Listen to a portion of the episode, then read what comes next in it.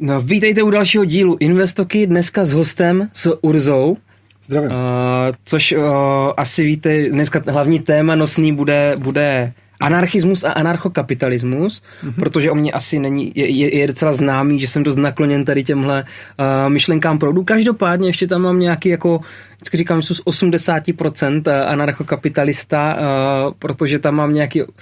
Respekt, takhle, nejsem tak hluboko v těch tématech a necítím se, že bych se mohl rozhodnout na základě fakt nějakého vědění a, a spíš tam jako tápu a nemám dost nastudovaný, takže proto jsem si vlastně tě aj pozval, třeba mě v tom doučíš. Tak to se dotáhneme na osmdesát jedna. Tak. A, takže tak, děkuji moc, že jsi přijal pozvání. My teda máme pro hosty dárek, je to desková hra Vyhrej život. Předpokládám, že to vůbec neznáš. Neznám, ale život vyhrávám pořád. Ale to je deskovka, já jsem vlastně autor té deskovky mm-hmm. a jde o to, že mi tam člověka postavil... To se mi líbí, já jsem taky tvořil hry. Do, do nějaké jako role, do nějaké role životní, kdy dostane nějakou hypotéku, nějaký složenky a má, vlastně může tam investovat mm-hmm. uh, do, do drahých chovů, do kryptoměn a podobně mm-hmm. a má se tak nějak uh, dostat k nějaké svobodnější cestě. Uh, Urza je vlastně... Uh, autor, majitel kanálu, uh, YouTube kanálu uh, Svobodného přístavu. Jo, to kanál Svobodného přístavu. Kanál Svobodného přístavu, uh, kde vlastně ty rozebíráš s různýma lidma uh, otázky a i třeba aktuální, co se děje v politice, jak by to vlastně mělo být, nebo jak je to vlastně z hlediska toho anarch- anarchismu, anarchokapitalismu, jak by to mělo být správně. A třeba i teorie, jak by se to dělo, kdyby nastal nějaký takový uh, stav jako bezvládí. A ty máš strašně za sebou dobrý příběh uh, o tom, jak ses uh, anarchokapitalistou stal. Respektive ty si, no, a já budu rád, když nám ho řekneš, proč ty jsi... No, já jsem vlastně byl... Původně, asi jako většina anarchokapitalistů, tak jsem byl původně minarchista, nebo ještě dřív ani to ne. Pak jsem se vlastně začal vydávat cestou nějakého menšího a menšího státu, protože vždycky jsem se zajímal nějak tak o politiku nebo o dění kolem sebe. Potom jsem začal být přívržencem čím dál menšího státu a zjišťovat, že spousta těch funkcí státu je vlastně zbytných, takže z začátku... jsem vlastně byl asi jako každý vychovávaný v tom, v čem všem stát potřebujeme. A pak jsem začal u těch jednotlivostí zjišťovat, že bychom ho třeba nemuseli mít tak velký, že by se dá ještě zmenšit a ještě zmenšit. No a pak jsem se dostal do nějakého bodu, možná patnáct let zpátky, kdy jsem věřil vlastně v to, že ten stát by měl být co nejmenší, čili by měl jenom řešit asi obranu proti vnějšímu nepříteli, pak nějakou obranu proti vnitřnímu nepříteli a nějaký právo soudnictví. A, tyhle, a krom těchto těch funkcí by všechno mohlo být ponecháno na trhu. No a potom vlastně jsme založili s, s mýma, jako s, te, s tehdejšíma spolužákama a dalšíma lidma, vlastně jsme založili webmizes tečka cz, ten pořád uh, existuje, takže se můžete podívat na internet na webmizes tečka cz, mizes tečka cz. A tam jsme psali nejrůznější texty a tihle moji kamarádi tehdy studovali uh, ekonomii na Karlovce, já jsem studoval matfyz a oni se dostali k nějakým vyučujícím, kteří právě uh, měli rádi rakouskou ekonomickou školu a oni se od toho začali zabývat a stali se z nich anarchokapitalisti potom. No a já jsem vlastně s nima hodně polemizoval, protože jsem byl vlastně zastánce toho minimálního státu, zatímco oni byli zastánce toho žádného státu. A jako měli jsme spolu šíleně dlouhý jako debaty v hospodě u piva, nebo jsme si psali šíleně dlouhý maily vždycky ve tři ráno. A tak jsme spolu prostě o tom komunikovali a zároveň jsme vydávali články na tom webu. A já jsem potom chtěl vydat text, který by ukazoval, že volnotržní právo je horší než centrický státní právo. A cílem bylo vydat teda text, kde bych jako hájil tu pozici, že ten stát to právo zajistí líp než trh. A tak jsem se do toho dal a rozebíral jsem tam nejrůznější případy, jako třeba když by se soudil někdo bohatý s někým chudým, nebo tak vůbec. A vlastně mi z toho po nějaký době psaní vyšel opak, čili nakonec jsem vlastně vydal text, který hájil volnotržní právo oproti státnímu, což nebylo vůbec v plánu, jenom tím, jak jsem se do toho tématu ponořoval a ponořoval a studoval ty anarchokapitalistické autory, abych právě jako zjišťoval jako víc a víc, tak se mi ten názor vlastně asi otočil. A nemyslím si, že jsem si v tu chvíli jako řekl, hej, tak teď jsem anarchokapitalista, co jsem to napsal. A když se dívám zpětně na to, a měl bych, protože nebyl nějaký bod, kdy jsem si řekl, jako teď jsem anarchokapitalista, ale když se na to zpětně dívám, tak si myslím, že ten text byl vlastně můj první anarchokapitalistický text, protože tam jsem vlastně jako napsal a vyšlo mi, že volnotržní právo by fungovalo líp než stát. Uh-huh. A uh, ty si vlastně, tak do té doby to, dejme, bylo hobby a pak se vlastně stala, stal moment s hit-hitem. Zaprý to nebyl hit-hit, ale startovač. Startovač, pardon. Oni všichni říkají hit-hit a můj, okay. můj oblíbený se startovač. Okay, ale takže co, co se to vlastně bylo ještě stalo? Výrazně potom, jo. No. Jakože mm, ono se toho stalo víc. Ono se stalo to, že jsem se vlastně stal asi anarchokapitalistou a to téma mě bavilo, zajímalo, tak jsem to pořád psal. A vlastně jsem nic jako neplánoval, jo. Byla spousta lidí kolem mě, kteří chtěli jako pořádat ty konference a vydělávat tím ty peníze a, a nějak prostě jako šířit ty myšlenky a živit se tím nebo něco tak. A já jsem takovýhle ambice vůbec neměl. Já jsem prostě... Mě to bavilo, tak jsem psal články a, a, a nic, jenom jsem psal. A často byly třeba nějaký setkání nějakých libertariánů, tak občas jsem tam, jakože když to byla nějaká jako menší hospůdka, to, tak jsem tam třeba zašel. A když byly nějaký větší akce, tak jsem tam většinou ani nechodil. A po nějaký době psaní, prostě mnoha letech, jsem najednou jako zjistil, že mě čte už docela hodně lidí, že mě ty lidi znají. A když jsem se pak někde objevil, tak mě, tak mě vlastně překvapilo, že jsem byl pro ty lidi docela jako známej. A krom toho mě potom pozvali tehdy do Paralelní Polis přednášet o anarchokapitalismu, protože tam byli lidi v institutu kryptoanarchie, kteří byli právě anarchokapitalisti a řadu z nich k tomu nějakým způsobem přivedli moje texty. A oni mě oslovili, jestli bych jim tam neudělal nějakou sérii přednášek, tak jsem řekl, že jako jo.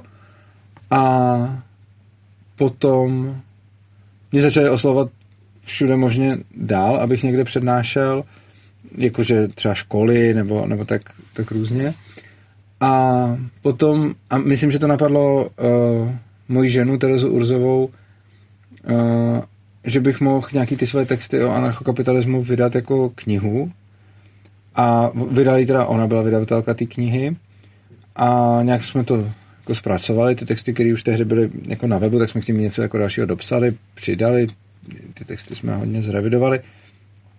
A to bylo tehdy asi v roce dva tisíce šestnáct, nebo tak nějak, jsme vydali právě knihu Anarchokapitalismus a já jsem, já si pamatuju, že jsem tehdy jako nevěděl, jak dělat nějakou crowdfundingovou kampaň nebo nic, protože jsem si na tom startovači založil, protože my, když jsme byli na Mízesu, tak jsme vždycky na startovači udělali nějakou, mm, že jsme třeba vydávali knížky nějakých libertariánů nebo nějakých rakouských ekonomů a tak, tak jsme na startovači vždycky dělali ty kampaně, tak startovači jsme znali, tak jsme to použili a já jsem tehdy měl svoji, já mám kamarádku, která je grafická designérka, to mi tu knížku udělala, mimochodem je to fakt krásná knížka, jo, to musím uh, velice pochválit, jmenuje se Veronika Opatrná, ta, ta typka, co to dělala. A my jsme právě si pamatuju s ní ještě řešili, jako co si budeme moct dovolit, jako jestli vybereme prostě padesát tisíc, nebo jestli vybereme šedesát tisíc a jestli ta knížka bude moc mít tu obálku, protože jo, a kolik jich budeme vlastně, a teď jsme říkali, že jich teda uděláme pět set, protože většina těch, a teď jsme si říkali, pět set je moc, protože většina těch jako knížek těch rakouských ekonomů se přesně tehdy dělala v těch výtistích jako kolem pět set, a teď jsme říkali, tak snad se to nějak prodá těch pět set, a říkali jsme, dobrý, tak cílíme na to, aby tam bylo asi šedesát tisíc, a říkali jsme si, jako v nejlepším případě tam bude třeba sto tisíc, když to, to...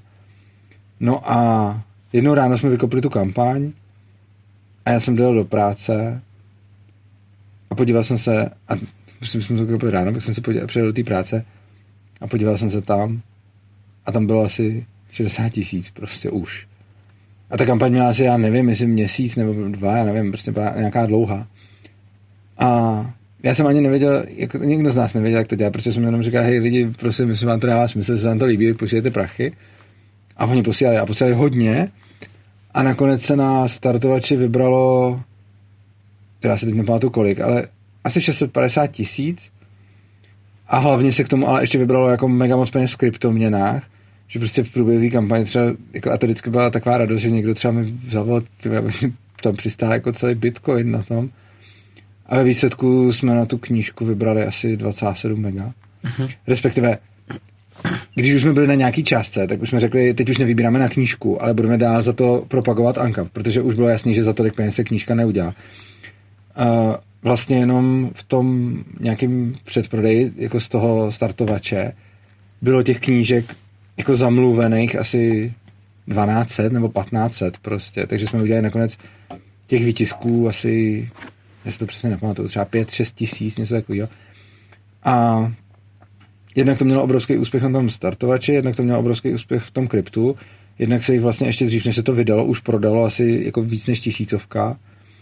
A nakonec jsme se dostali s tím k Dobrovskému a do Kosmasu a taky jsme si udělali vlastně nějaký takový e-shop, na to tam pořád funguje, je to adresa kniha tečka urza tečka cz.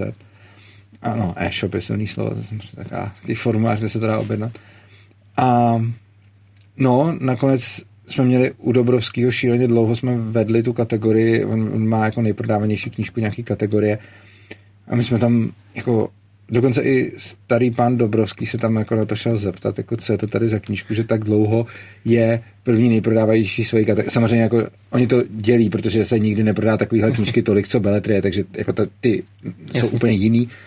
No ale těch knížek se, těch knížek se prodalo už tisíce a na to, co je to za, za žánr, to bylo jako docela hodně. No a potom vlastně jsme založili Svobodný přístav, což byla organizace, která má za účel právě propagaci libertariánských myšlenek rakouské ekonomické školy a anarchokapitalismu. A vypadalo, tam to zase vypadalo podobným způsobem, že já jsem tehdy se živil jako programátor a lidi mi psali, za první furt psali, abych šel někam přednášet a já už jsem měl trošku problém to stíhat, protože jakože být každý den celý den v práci a potom večer ještě přednášet a pak mezi tím ještě dělat nějaký rozhovory nebo něco takového. A mě to najednou začalo jako časově nevycházet, tak jsem si říkal, tyjo, mě to baví, baví mě to víc než programování, tak uh, bych se tím mohl zkusit živit, tak jsem se udělal takovou věc, že jsem někam napsal. Já, já jsem nikdy jako neměl nějaký moc marketing, nebo jakože prostě občas jako někdo říká, že to byl marketing, asi možná jo, ale jako rozhodně jsem to nějak nestudoval, nepřemýšlel jsem na tím marketingově, protože jsem napsal, hej lidi, jestli chcete, abych dál také přednášel a dělal to, co dělám a psal a podobně v tímhle množství nebo ještě ve větším, Uh, tak mi prostě posílejte sem peníze a pokud mě to uživí, tak to budu dělat. No a lidi začali posílat peníze, sice tam jsem měl jako oproti tomu programování napřed obrovský propad v příjmech, protože samozřejmě se jako nevybralo zdaleka tolik, kolik jsem vydělal jako programátor.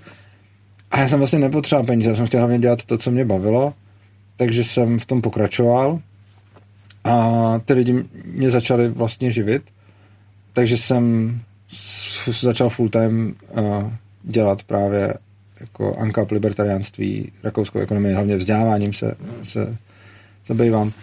A ten projekt se začal neuvěřitelným způsobem rozrůstat, takže a vlastně se pořád rozrůstá. Jednak jsme postavili to studio, takže podobně jako vy tady máte, vy máte teda hezčí, to možná trochu. Ale... Děkujeme. Teď nový.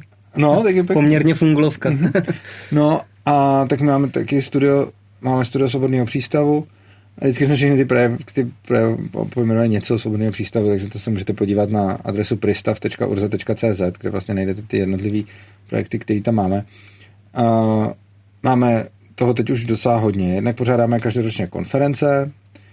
Uh, teď jsme, zrovna teď nedávno byla konference o drogách a zbraních, předtím byla o penězích, předtím o vzdělávání, předtím o totalitách. Takže jsme teď měli čtvrtý ročník, budeme nějak časem připravovat pátý. Uh, potom máme Dům Svobodného přístavu, což je taková, řekněme, laboratoř sebeřízeného vzdělávání. Na severu Čech jsme koupili barák, ve kterém prostě se věnujeme právě sebeřízení a svobodnému vzdělávání. Uh, potom vlastně máme Stoky Svobodného přístavu, to je takový web, na kterém vycházejí, na kterém vycházejí krátké texty. Pak máme hlavně ten kanál Svobodného přístavu, tam vycházejí všechny uh, ty videa, které točíme ve studiu, ale taky uh, spoustu jako přednášek, který vlastně dělám, že se mě lidi zvou.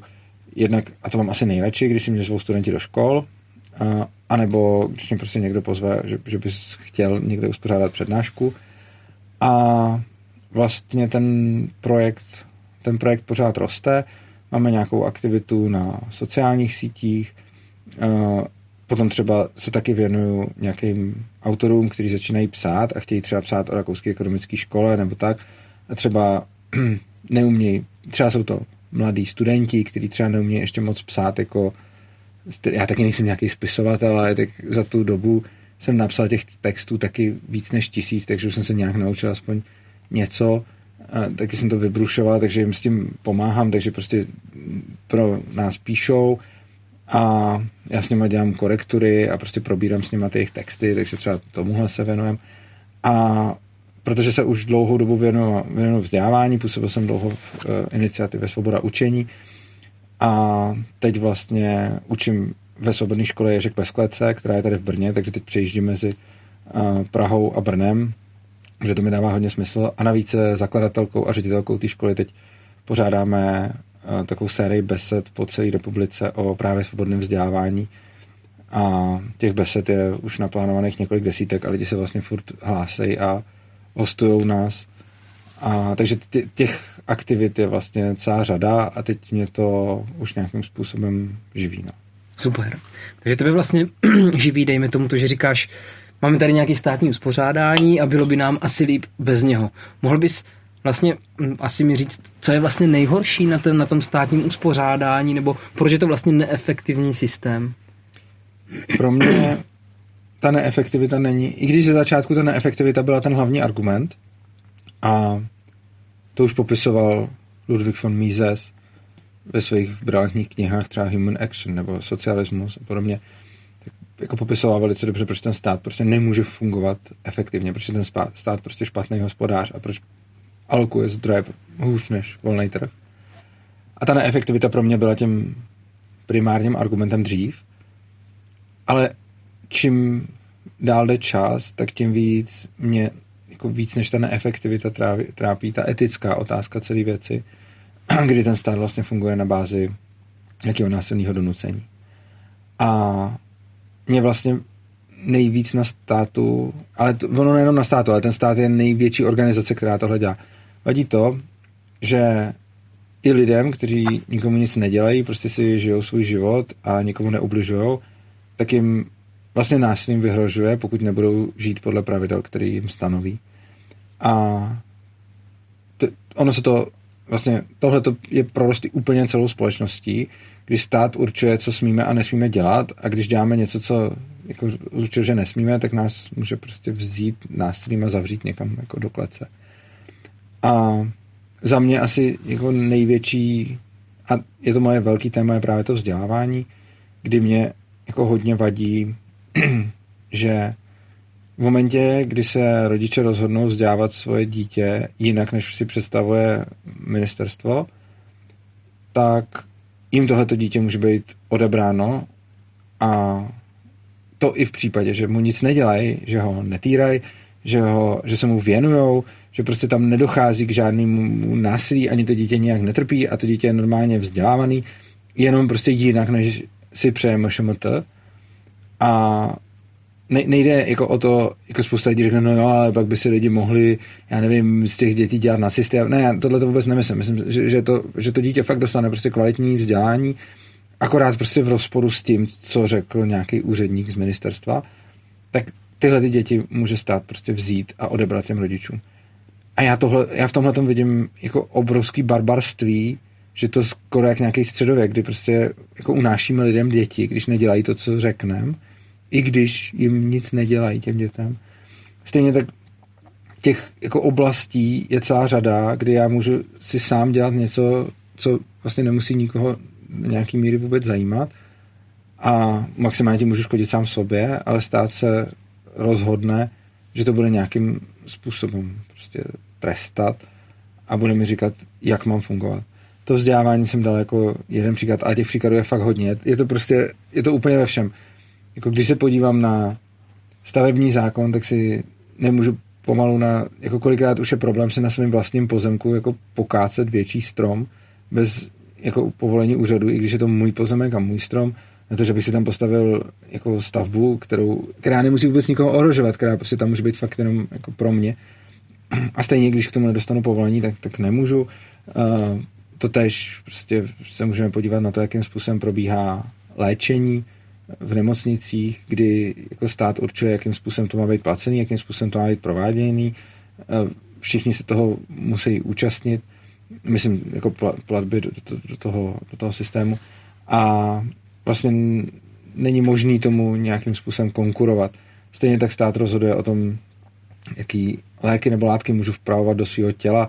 Je celá řada zakázaných látek, který prostě lidi nesmějí užívat, aby se jako chránilo jejich zdraví nebo co, ale pak když to dělají, tak ten stát je přesně ten, který je bude pak nejvíc poškozovat.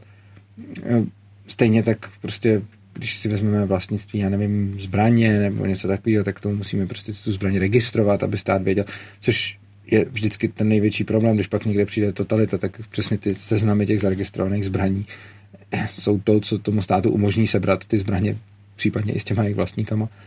A jako toho všeho, do čeho nám stát zasahuje, je jako spousta a jsou to často věci, které se fakt týkají jenom toho člověka a neomezují nikoho dalšího.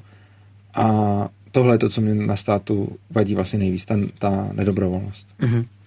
A když to vezmu, anarchismus a anarchokapitalismus. Hmm. Můžeš mi stručně vlastně vysvětlit, jaký je rozdíl mezi anarchismem a klidně i se zabředni do toho, proč když někdo řekne anarchismus, tak člověk si představí uh, Walking Dead, uh, masky na obličeji, právo silnějšího, zbraň, když jsou svobodné, můžu vzít zbraň, zastřelit souseda. Takže budu rád, když trochu popíšeš uh, anarchismus, tak jak ho vlastně vnímáš ty a anarchokapitalismus. Zajímavý je, že lidi často mluví o právu silnějšího, ale neuvědomuji si, že právo silnějšího vlastně platí pořád. Teď je tady taky, akorát ten silnější je ten stát. Takže vlastně právo silnějšího je tady teď momentálně a ten silnější je stát. Ale co se týče anarchismu a anarchokapitalismu, tak anarchismus je, řekněme, nějaká nadmnožina, která obsahuje spoustu anarchistických škol nebo směrů, který se od sebe různě liší. A ten anarchismus jako takovej je založený na tom, že nemáme nějakého vládce, nemáme stát, nemáme nějaký monopol na násilí na daném území, který by nám říkal, co musíme, co smíme a nesmíme dělat. To znamená, že se lidi vládnou sami. Anarchismus nemusí znamenat, a já věřím, že neznamená chaos a Walking Dead a podobně. Naopak, anarchismus podle mě znamená určitý spontánní řád, který vzniká. A je to vlastně vidět na jako i historických příkladech a podobně, že to není tak, že tam, kde není stát, vzniká automaticky chaos. Byť samozřejmě jsou někde místa, kde když je stát v úpadku, tak tam ten chaos může vzniknout, ale ten chaos tam není způsobený tím anarchismem, ale tím, že tam ten stát byl a pořád tam do nějaký míry funguje, jenom jako velice špatně. A takže anarchismus je vlastně nadmnožina pro všechny ty anarchistické směry, který odmítají, který odmítají stát. No a potom anarchokapitalismus je jedna z těch anarchistických škol, která je zrovna volnotržní, takže nepředstavujeme a, a s respektem k vlastnickým právům. Což ne všechny ty anarchistické školy takhle mají, ale anarchokapitalisty si hlavně nepředstavujeme jako ty s těma šátkama a zápalnýma láhama, který vy, vymlacují okna mekáče. To nejsou anarchokapitalisti, protože anarchokapitalisti uh, ctí vlastnický práva. A na vlastnických právech vlastně je postavený uh, celý ten celý ten myšlenkový směr, že to vlastnictví je fakt jako takový základní kámen, zejména sebevlastnictví, že vlastním sám sebe a potom, že vlastním nějaký další majetek. A pak máme ostatní anarchistické školy, kterých je jako celá řada. Já to mám právě na svém kanálu, ten kanál Svobodného přístavu, to mám nějakou, teď jsem zrovna o tom vydával, teď jsem o tom zrovna nějakou přednášku, jmenuje se to tuším, není anarchista jako anarchista a tam rozebírám stejně tak stejnojmenný článek není anarchista jako anarchista, najdete na tom webu toho Misesu, kde seznamuju čtenáře, řekněme, s nej, nejznámějšíma třeba deseti nebo možná patnácti, já nevím, těma anarchistickými směrama. Samozřejmě asi ty nejvíc profláknutý jsou anarchokomunisti nebo anarchosyndikalisti, což jsou, ty odmítají právě to soukromé vlastnictví a jsou často násilní a zastánci revoluce. Anarchokapitalisti jsou jiná odnož anarchistů. Anarchokapitalisti ctí soukromí vlastnictví a já osobně jsem přesvědčený o tom, že anarchokapitalismus ani nelze nějakým způsobem nastavit revolucí, že myslím si, že by byla velká chyba to zkoušet, protože je to podle mě odsouzeno k selhání a myslím si, že jakákoliv, jakýkoliv pokus o násilný převzetí moci nebude fungovat. Myslím si, že to, co funguje, je mírumilovný dialog, mluvení s lidma a ve výsledku potom jako ukazování těm lidem, že ten stát třeba nepotřebují nebo že ten stát potřebuje menší a nechat na nich, aby se dobrovolně mm, jako sami rozhodli a žili tak, jak potřebují, což myslím, že hodně souvisí s určitou pokorou k tomu, že se můžeme mýlit, protože když přijde nějaký revolucionář, a často to vidíme třeba právě u těch komunistů, kteří si tak moc věří, že umí naplánovat životy všech těch lidí, že to prostě jdou násilím udělat, udělají tu revoluci a pak si ji musí násilím jako držet a hlídat.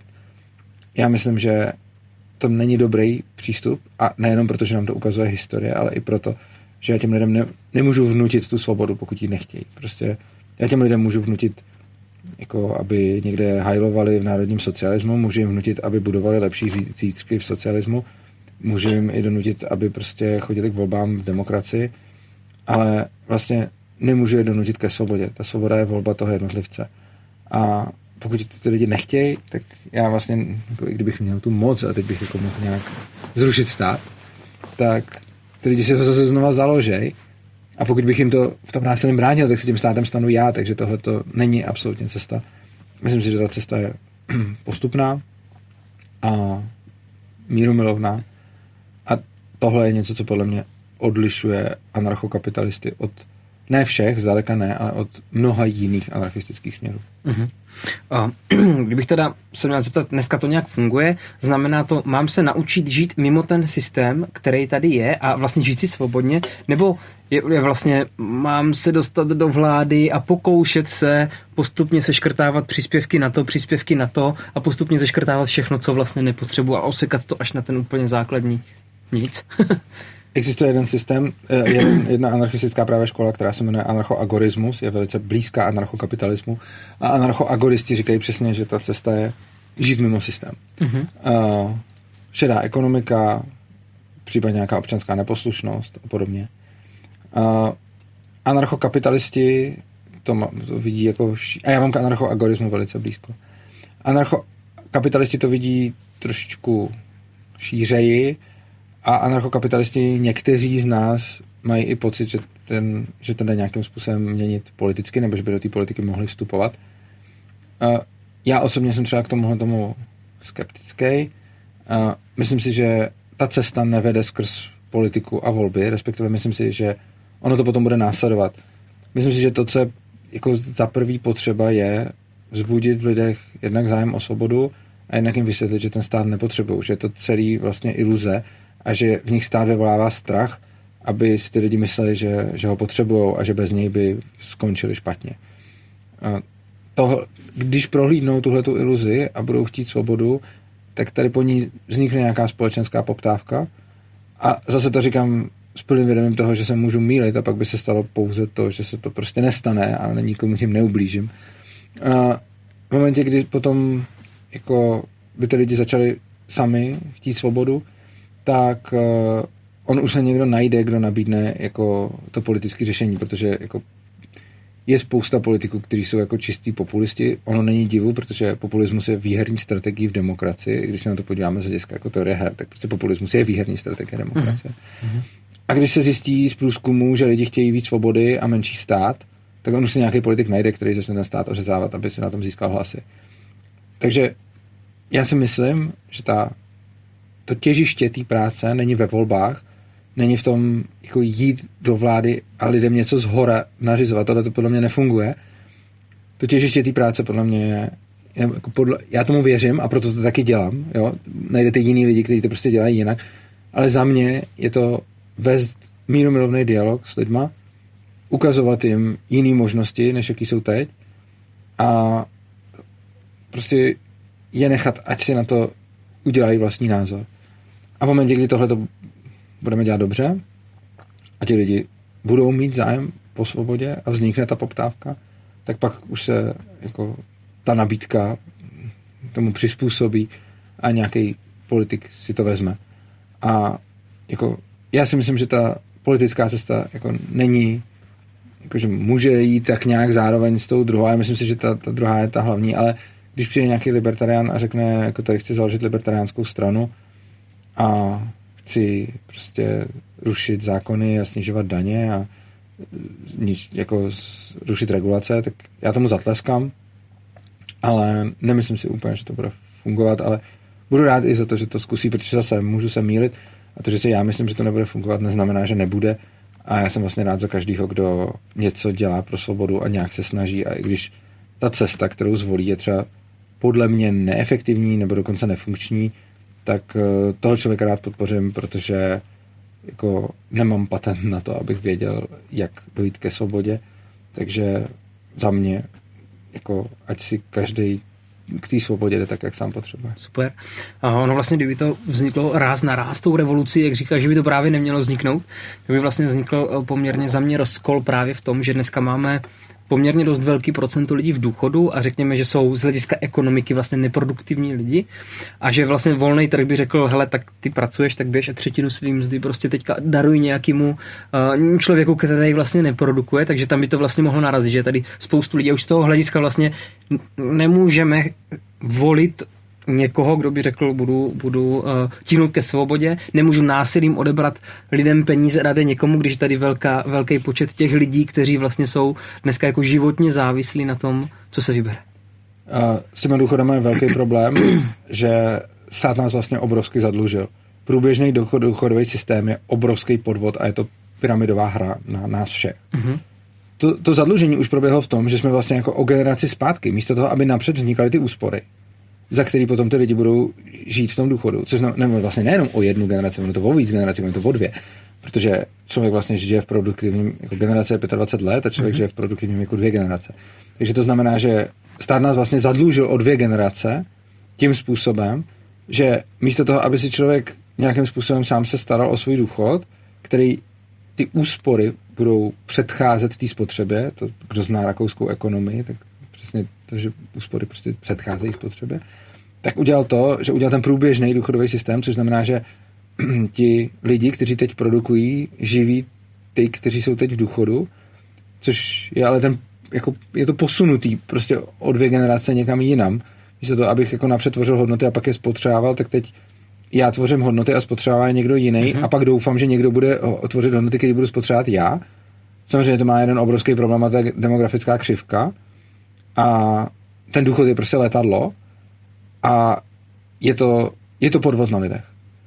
A vůbec celý ten systém. A nejde teď o to, že jak teď politici křičí, že je to blbě nastavený, že je potřeba změnit nějaký parametry. To jsou kosmetické změny. Vůbec průběžný důchodový systém jako takovej, z kterého ještě nejde vystoupit a který není dobrovolný. O tom jsem mluvil na začátku, že ten stát vlastně, že tam nefungují ty vztahy na bázi dobrovolnosti, že já nemůžu udělat opt-out z toho systému a říct, hele, já si na svůj důchod jako našetřím sám a nechci platit sociální a když se mi tady něco stane, tak nepotřebuju tu pomoc nebo ji nechci, nebo mi nedávejte, ale, ale chci se o sebe starat sám.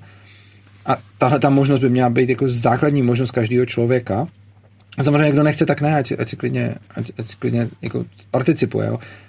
Ale jako to, že do toho systému musím vstoupit, že tam musím platit obrovský peníze, a zároveň je to celý závisí na demografické křivce, kterou já neovlivním, což znamená, že potom je to vlastně jako velký podvod na ty lidi, je to nefér vůči nim, protože když se někdo narodí do generace, která má to štěstí, že je slabší ročník a o dvě generace dál je silný ročník, tak prostě má pak v důchodu výrazně víc peněz a má se výrazně líp než ten, kdo se narodí do silného ročníku a dvě generace za ním je slabý ročník. To je prostě jako, to je, to je velký problém.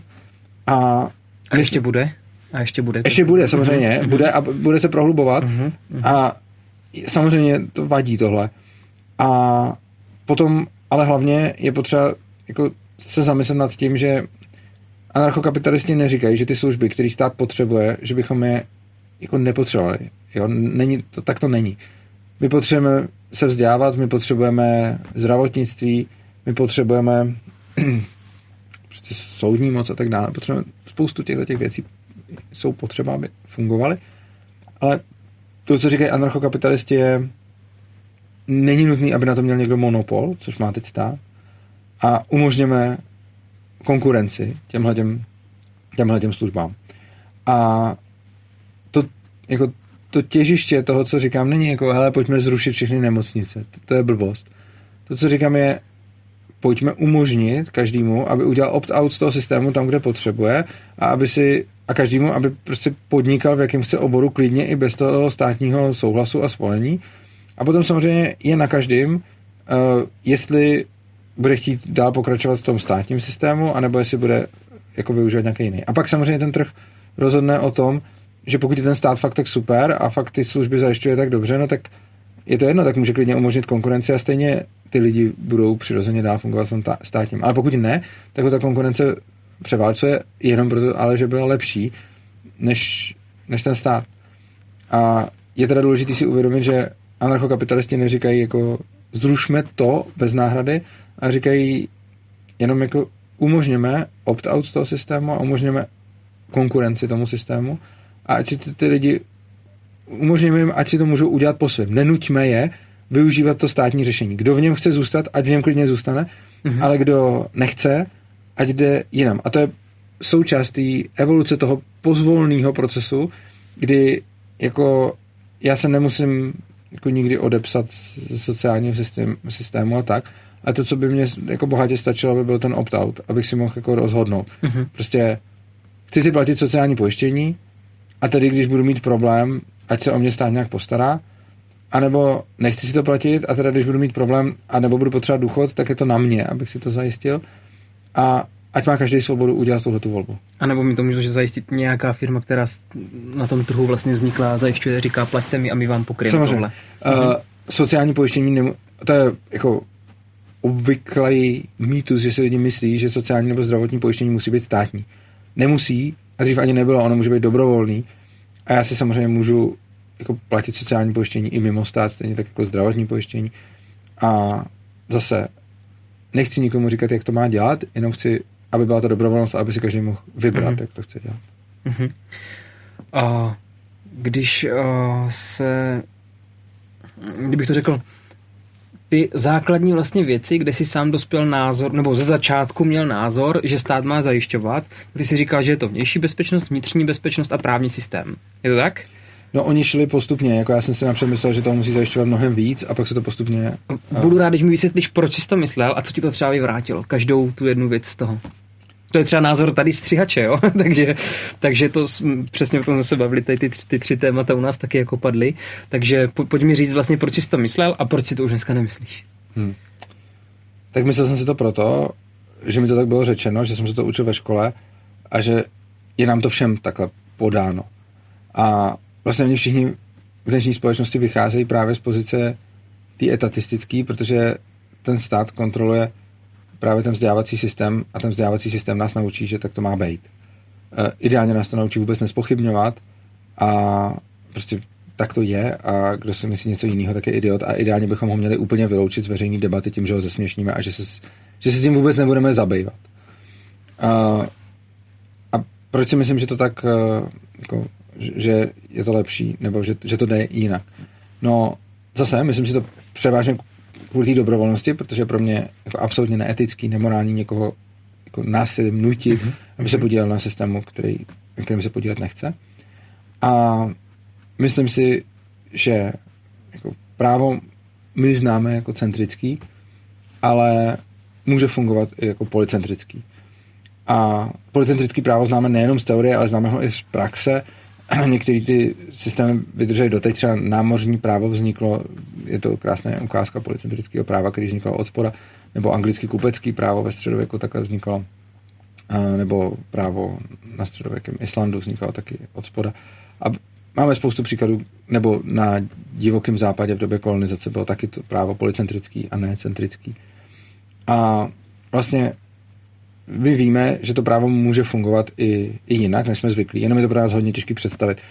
Pro mě to byla asi nejnáročnější kapitola celého ANCAPu, protože tím, jak žijeme v tom centrickém právu, tak si hrozně blbě představujeme to policentrické právo, protože ho neznáme, což znamená, že potom u spousty těch věcí jsem si říkal, tyjo, tohle přece nedává smysl, tohle přece nemůže fungovat. A potom jsem se nad tím třeba zamýšlel, nebo jsem si k tomu hledal nějaký zdroje a tak, a pak jsem třeba se dozvěděl, hele, a oni to dělali tehdy takhle, to by mě nenapadlo, ale ono se to samo v té společnosti vyvine, takže jako je to dost komplikovaná, je to dost komplikovaná otázka, já jsem jako potřeboval roky, než jsem si to nějak zpracoval a promyslel, a je to prostě, že alternativou k tomu centrickému právu je to policentrický, který podle mě bude nakonec fungovat líp než to centrický, což je odpověď na ty no, soudy a policii. Klidně se k tomu potom můžeme dostat, jakože se mě můžeš ptát na to, co to je, nebo tak. Já, teď říkám, já budu rád, když ani nastíníš teďka, vlastně nikdo neví moc, že vnitřní bezpečnost je třeba policejní složky, mm-hmm. nebo že vnější, jak jenom říct, že to je třeba armáda. Jo. Jak vlastně funguje, jak by fungovala? Je dobře, tak kdyby. Vnitřní mm-hmm. bezpečnost jsou policejní složky, vnější armáda a legislativa je jako soudnictví. Yes. Uh, respektive legislativa není jenom soudnictví, že jo? Uh, je, je to nějaký, nějaký zákonodárný, nějaká zákonodárná moc a pak je tam nějaká ta soudní moc uh, a ty dohromady tvoří nějaký, nějaký právo. Uh, policentrický právo je vlastně tvořeno tak, že místo toho, aby vznikalo zhora, že je nějaký orgán, který vydává ty zákony, tak vzniká od spoda, že tam, kde vznikne spor, je potřeba někoho, kdo ten spor bude rozsuzovat a tohle můžou být normálně volnotržní aktéři, kteří jako nabízejí své služby a ti vlastně zároveň jsou ti, kteří postupně tvoří, kteří postupně tvoří tu legislativu ze spora. A je to vlastně tak, že když se na to, když se na to podíváme, tak potom ten, kdo bude dávat těm lidem tu nejlepší legislativu, tak ten bude mít nejvíc zakázek a nejvíc práce a ten, kdo bude soudit jako špatně, tak bude mít nejméně. A špatně může znamenat i to, že bude, že bude třeba výrazně se odlišovat od těch ostatních, protože lidi mají potřebu nějaký, aby to právo bylo nějakým způsobem predikovatelný, mm-hmm. což znamená, že potom v momentě, kdyby někdo se jako výrazně odchyloval, tak si buď kolem sebe nashromáží nějakou minoritu, která bude využívat jeho služby, anebo prostě nebude dostávat tolik zakázek jako ti, kteří nějakým způsobem jako fungují. A potom se to právo vlastně vyvíjí evolučně, místo toho, aby někdo ze zhora dal prostě tady bude takovýhle zákon, tak se postupně jako tím, jak se mění způsob, jak budou rozhodovat ty soudci, se mění i celé to právo v té společnosti. Když to popíšu takhle, tak vlastně to, co třeba mě by u toho napadlo, a hlavně to vidím, když, když to řeknu třeba někde veřejně, tak, tak, jsou tam, tak tam přijde vždycky několik těch úplně stejných, jako a co, když budou ty soudci úplatný a to, to právo nebude predikovatelný a to bude hrozný a, a, a, a tak dále. Uh, je to, jako na to je odpověď, hele, už to fungovalo v minulosti, takže to není tak, že by, že by to člověk jako, vy, jako není to o tom, že si to poslechnete, a za pět sekund zjistíte, proč to nefunguje, už protože to prostě bylo funkční. Takže daleko spíš, když vám za pět sekund napadne, že to bude v něčem nefungovat, tak si spíš nedomysleli, v čem to fungovat bude. Tohle to je jako taková hodně past, na mě byla taky. A já jsem se s tím vlastně hodně jako potýkal, když jsem, když jsem psal ten, ten článek, že vlastně můj první pohled byl, tohle to nemůže fungovat. A napadlo mě spousta důvodů, proč to nemůže fungovat. A pak vlastně, když jsem se tím začal zabývat a procházet, tak jsem zjistil, že ty důvody, proč to nemůže fungovat, mě napadají proto, že znám to centrický právo a ne to policentrický, což znamená, že potom mě vůbec jako nenapadne, jak by ty problémy, které mě vyskakují v hlavě hned, jaký mají vlastně i třeba kolikrát hodně dobrý řešení. A pokud to někoho zajímá, tak mám prostě o tomhle v kanálu Svobodného přístavu přímo celý přednášky, kde se třeba věnuju, jako když se podíváte třeba, tam je playlist Anarchokapitalismus Polis, tam najdete soudnictví, najdete tam uh, policii. Uh, každá ta přednáška má prostě dvě hodiny a rozebírám to tam hodně důkladně. Stejně tak pak je tam, myslím, Anarchokapitalismus v decentrále, kde najdete, uh, myslím, přednášku na téma policentrický právo, takže tam to, jako říkám nějak souhrně potom. A vlastně přijde mi, že skoro všechny námitky, které člověk vymyslí takhle hned, když to jako slyší, tak jsou docela snadno vyvratitelný, když o tom člověk něco už ví. To by byla teda ta, to soudnictví a, to, a ta jako policie, řekněme, protože tam by to zase suplovaly nějaký soukromí bezpečnostní agentury, které by vlastně byly jako to, co je dnes policie, tak by bylo taky, jenom by to nebylo, nebylo by to monopolizovaný. No a co se týče, takže to jsou tyhle dvě, a co se týče armády, tak já si upřímně nejsem jistý tím, že by armáda jako decentralizovaná byla lepší než armáda centralizovaná. A na tohleto téma je jako spousta různých názorů. Je i spousta anarchokapitalistů, kteří mi tohleto vyvrací a kteří jsou přesvědčeni o tom, že decentralizovaná armáda i tak byla efektivnější než centralizovaná. Já si myslím, že z principu toho, jak funguje armáda, ne. A navíc si myslím, že je tam jeden jako velký problém v tom, že volný trh funguje často na principu toho, že se to zkouší nějak dělat, nějak řešit ten problém. A když se to řeší neúspěšně, tak ty úspěšní to nahradí, což znamená, že bude x firem něco řešit a ta, která to bude řešit dobře, tak bude vydělávat a ta, která to bude řešit špatně, bude prodělávat. To ale má za podmínku existenci toho trhu a přijde mi, že spousta anarchokapitalistů tady automaticky předpokládá to stejný u té armády a předpokládá to jako automatizovaně, že jako jo, trh je efektivnější než stát, takže. Ale já si myslím, že u armády existuje výjimka a to z toho důvodu, že když to tam selže, tak já přijdu o ten volný trh, protože mě někdo obsadí to území. Takže v momentě, kdy já budu jako mít nějakým způsobem řešenou volnotržně obranu proti vnějšímu nepříteli, tak tam nemám ty, jako těch, ty spousty pokusů na toto udělat znovu a líp, protože jakmile to udělám hodně blbě, tak, tak mě obsadí a ten trh přestane existovat. Takže u armády jediný nevidím to, že by ta decentralizovaná a volnotržní byla prostě silnější a lepší než ta centralizovaná. Na druhou stranu si myslím, že není ani o tolik horší, má nějaké výhody, nějaké nevýhody. Výhody jsou zejména, a to jsme mohli vidět jako historicky, když někde chybí ta centrální moc, tak se potom hrozně blbě to území dobývá. Že vlastně, když třeba Angličani, kteří byli vojensky silnější, dobývali Irsko, tak tam nebyl žádný centrální jako panovník, který by se mohl vzdát za celou tu zemi, takže oni vždycky někam přijeli, tam se mohl vzdát jenom ten jeden konkrétní, já se tady vzdávám za tuhle tu oblast, oni potáhli dál a on se tu oblast zase tam, ne, nebo když Britové třeba uh, kolonizovali nějaký kmen v Africe, tam byl nějaký kmen Ibo a ty neměli uh, vlastně nějaký ty náčelníky, tak, tak ta anglická armáda tam jako po tom území celkem jako se mohla pohybovat, protože byli prostě jako mnohem vojensky silnější a byl pro ně obrovský problém si to území jako reálně podmanit, protože tam nebyla nikdy žádná jako evidence těch obyvatel, nebylo tam nic, nevěděli, jako kde kdo je a nebyl tam nikdo, kdo by se jim mohl zdát. Oproti tomu, když si třeba porovnáme, jak ta stejná armáda dobyla velice snadno Indii, která byla jako výrazně větší, bylo tam výrazně víc lidí, ale stačilo tam prostě jako zajmout toho indického prince, který kapituloval a potom už tam byly udělané ty centralizované struktury a on dával ty rozkazy dál, rozkazy, rozkazy těch okupantů, že?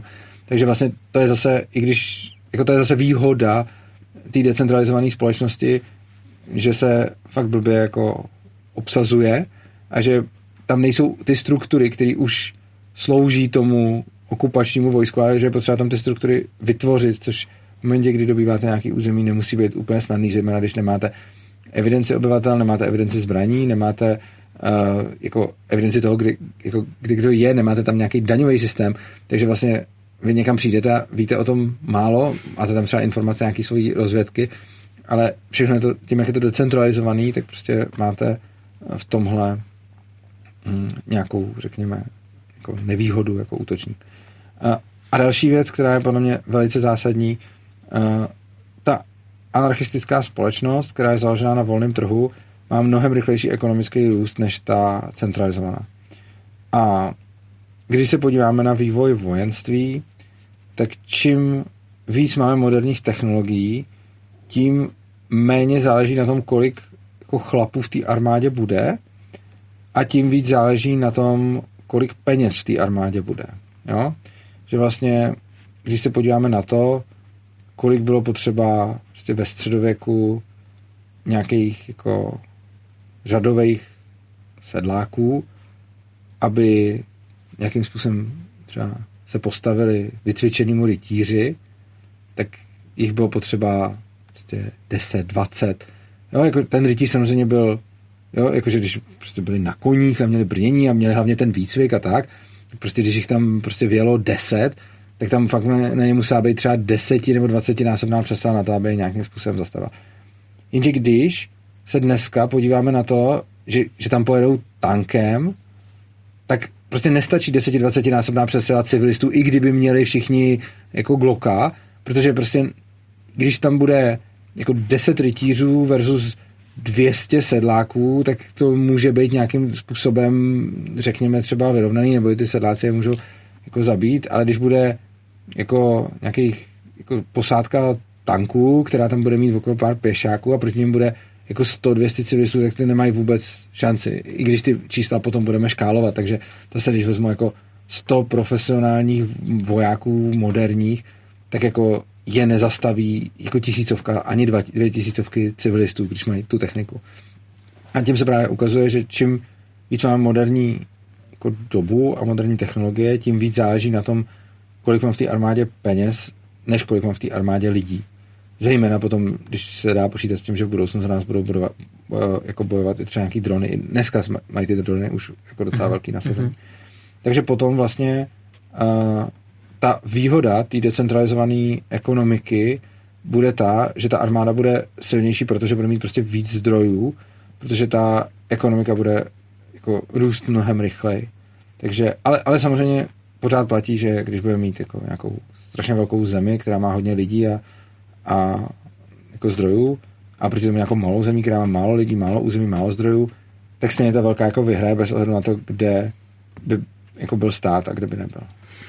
To se nabízí vyloženě otázka, že pokud, dejme tomu, byli by dneska lidi ochotní už tolik desítek let financovat armádu, když vlastně už tolik desítek let vlastně nebyla potřeba. Bylo by to vlastně něco, že by lidi řekli, hele, pojďme se dobrovolně skládat na to, že tady budeme držet lidi, kteří mají výcvik, i když vlastně za jednu, dvě generace vlastně nikdy nebyli ani nasazení. A nebo prostě jo, nemohlo by dojít k tomu vlastně postupnému oslabování, protože bychom necítili tu potřebu. A až pak najednou přijde silná potřeba, hele, tak jo, teď se aktuálně děje, že jeden, a to je taky téma, který bych možná tak jako zabrousil, ta, ta nesvoboda třeba v tom, že jeden mocnář se rozhodl, že, že chce si označkovat území. Odpovídat na to, aha, aby, aby, se to, aby se mi to nestratilo, protože bych, jasně, to, jasně. bych asi na to zapomněl. Um, no... Um, Jo, a já už jsem to zapomněl, protože jsem se přepnul na, to, na toho mocnáře. Aha, e, jaká, e, že, by, že by armáda vlastně, že by lidi se nezbírali na to, aby byla dobrá jo, armáda, jo, když dlouho ne, nebyla potřeba. Uh, je to teoreticky možný. Uh, myslím si, že ty lidi by dávali tolik peněz je, podle toho, jaký by cítili, jaký by cítili ohrožení, což je podle mě ale v pořádku. Je podle mě v pořádku, aby v době, kdy mám okolo sebe samý mírumilovný sousedy, který nezbrojí, abych zbytečně nepřeplácal armádu, a v momentě, kdy někdo někde začne zbrojit, abych začal nějakým způsobem na to třeba reagovat. Takže ty lidi budou jako přispívat na armádu asi podle toho, jaký bude, jaký bude jejich pocit ohrožení. Plus, jako tam budou ty bezpečnostní agentury a já samozřejmě jako si uvědomuji rozdíl mezi zejména profesionální armádou a jako policií nebo jako i soukromou policií, která má jako za úkol něco úplně jiného, ale pořád jsou to aspoň nějak vycvičení lidi, takže jako nemůžou se rovnat profesionální armádě, ale není to zase, že by to byli úplní civilisti, takže jako minimálně nějaký jednotky by ta anarchistická společnost na svým území měla. Plus by měla pravděpodobně dost dobrou domobranu, protože by tam nebyly regulovaný zbraně, což znamená, že by ta společnost byla mnohem víc ozbrojená, ale zase ani tím se nelze moc postavit proti úplně profesionální armádě i z těch důvodů, který jsem tady, který jsem tady před chvílí říkal. Ale zase na druhou stranu Uh, ti lidi by tu armádu podle mě nepřepláceli a když se podíváme na to, jako po, podívejme se na českou armádu za posledních sto let, kterou si teda platíme z daní, ale ona reálně měla jako záporný přínos, protože kdykoliv byla potřeba, tak jsme se nějak buď vzdali, nebo to a odevzdali jsme vlastně tu armádu nepříteli, takže jako já to hlavně často, když o tom mluvím, tak si, tak si to lidi stáhnou jako na to, že, že nadávám ty armádě. Já vím, že uh, jako v třicátém osmém se vzdal Beneš a ne ti vojáci, ti chtěli bojovat. Ale ten výsledek stejně byl ten, že si ty lidi platili tu armádu a potom ji odevzdali okupantům.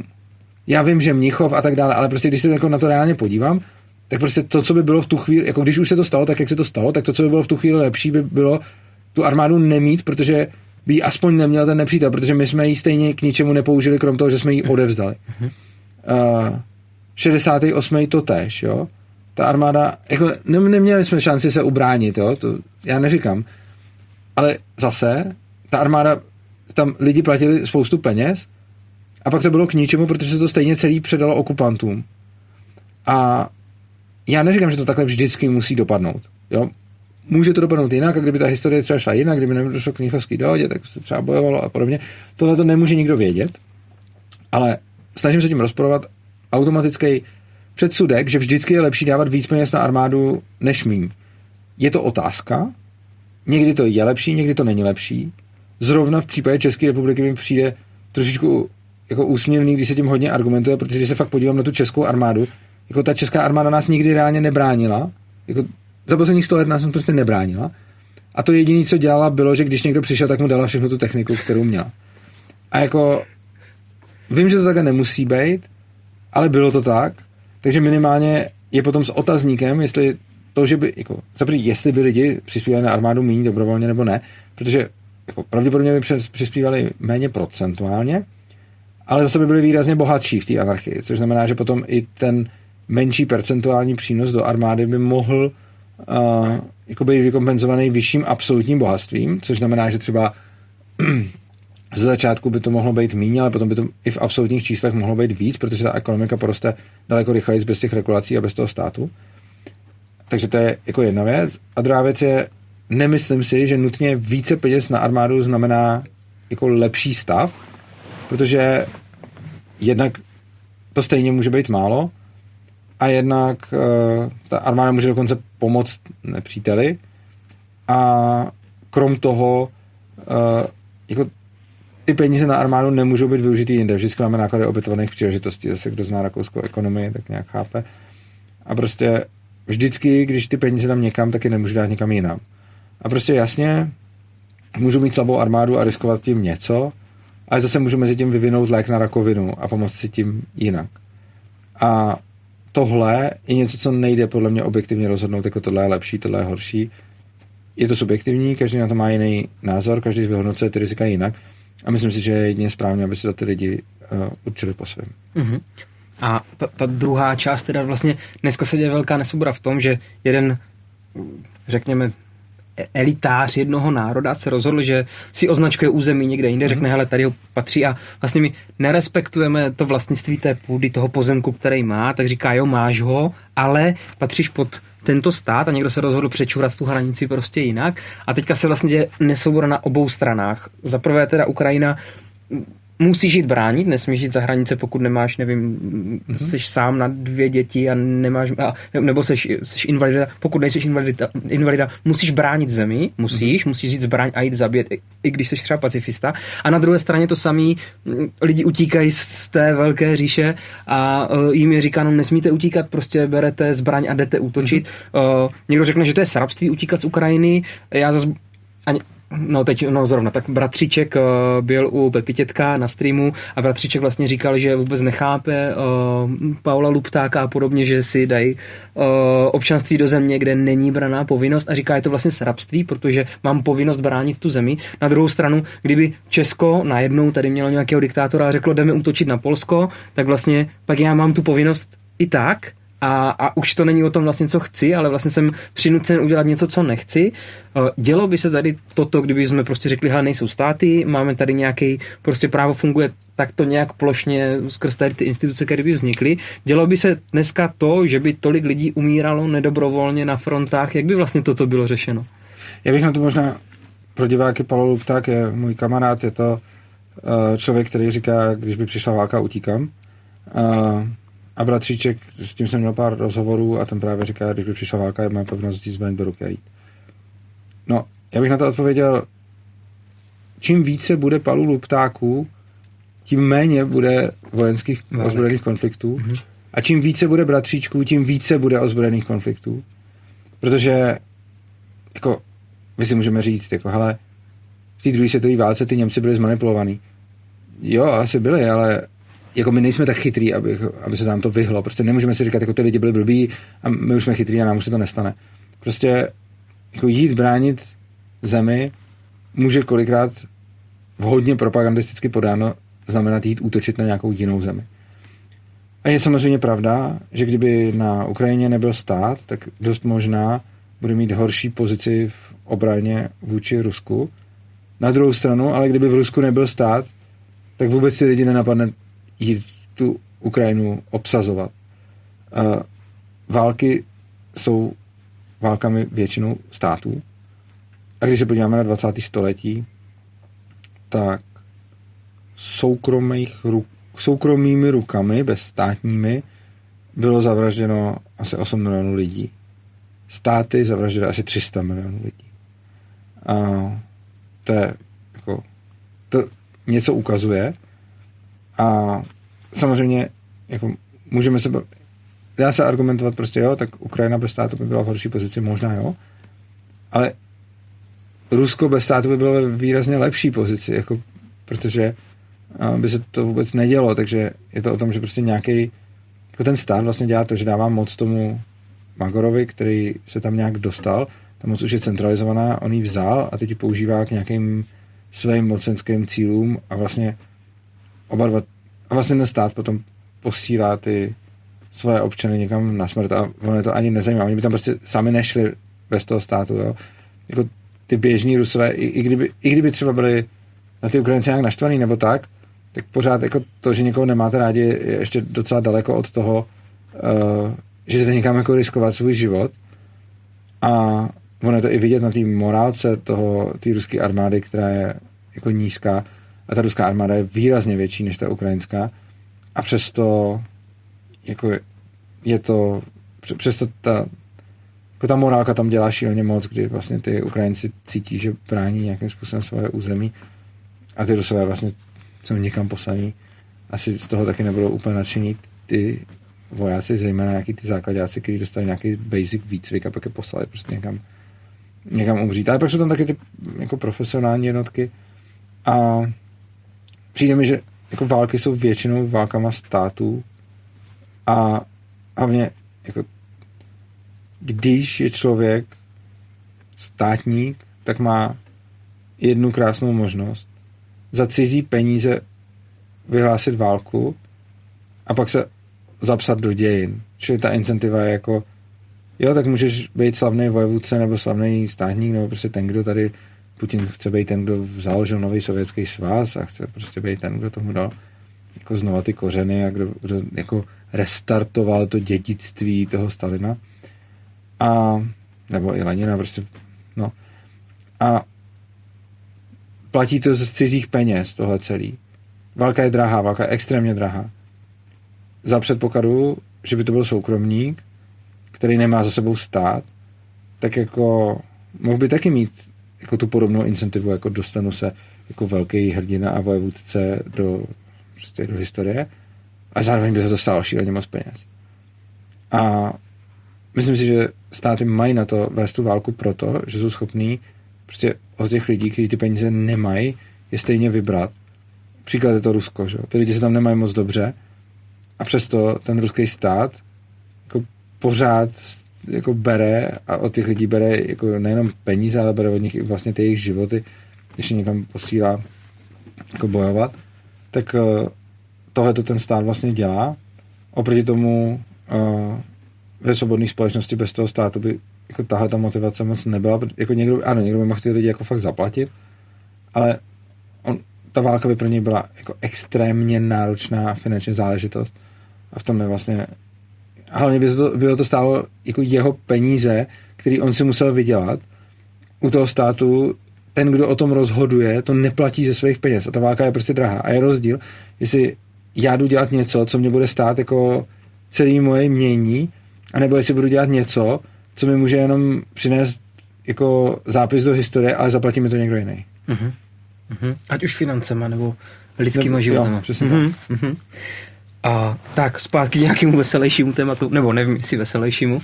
A dejme tomu, že my tady umožníme teda konkurenční prostředí a dám příklad benzinky. Benzinky, když se domluví, máme tady konkurenci, jsou všichni svobodní a my vlastně jsme závislí na benzínu, protože všichni máme koupený doma auta a najednou se sejdou benzinkáři a řeknou, hele, super, prodáváme to za dvakrát tak dráž, jsou na nás závislí, vytvoříme monopol. Ne, nebál by ses? No, prosím? Kartel. A kartel. Ne, nebál by ses, kdyby vlastně tady byl, bylo konkurenční prostředí, že vlastně tohle by vznikalo znovu? Kartelové dohody jsou nestabilní.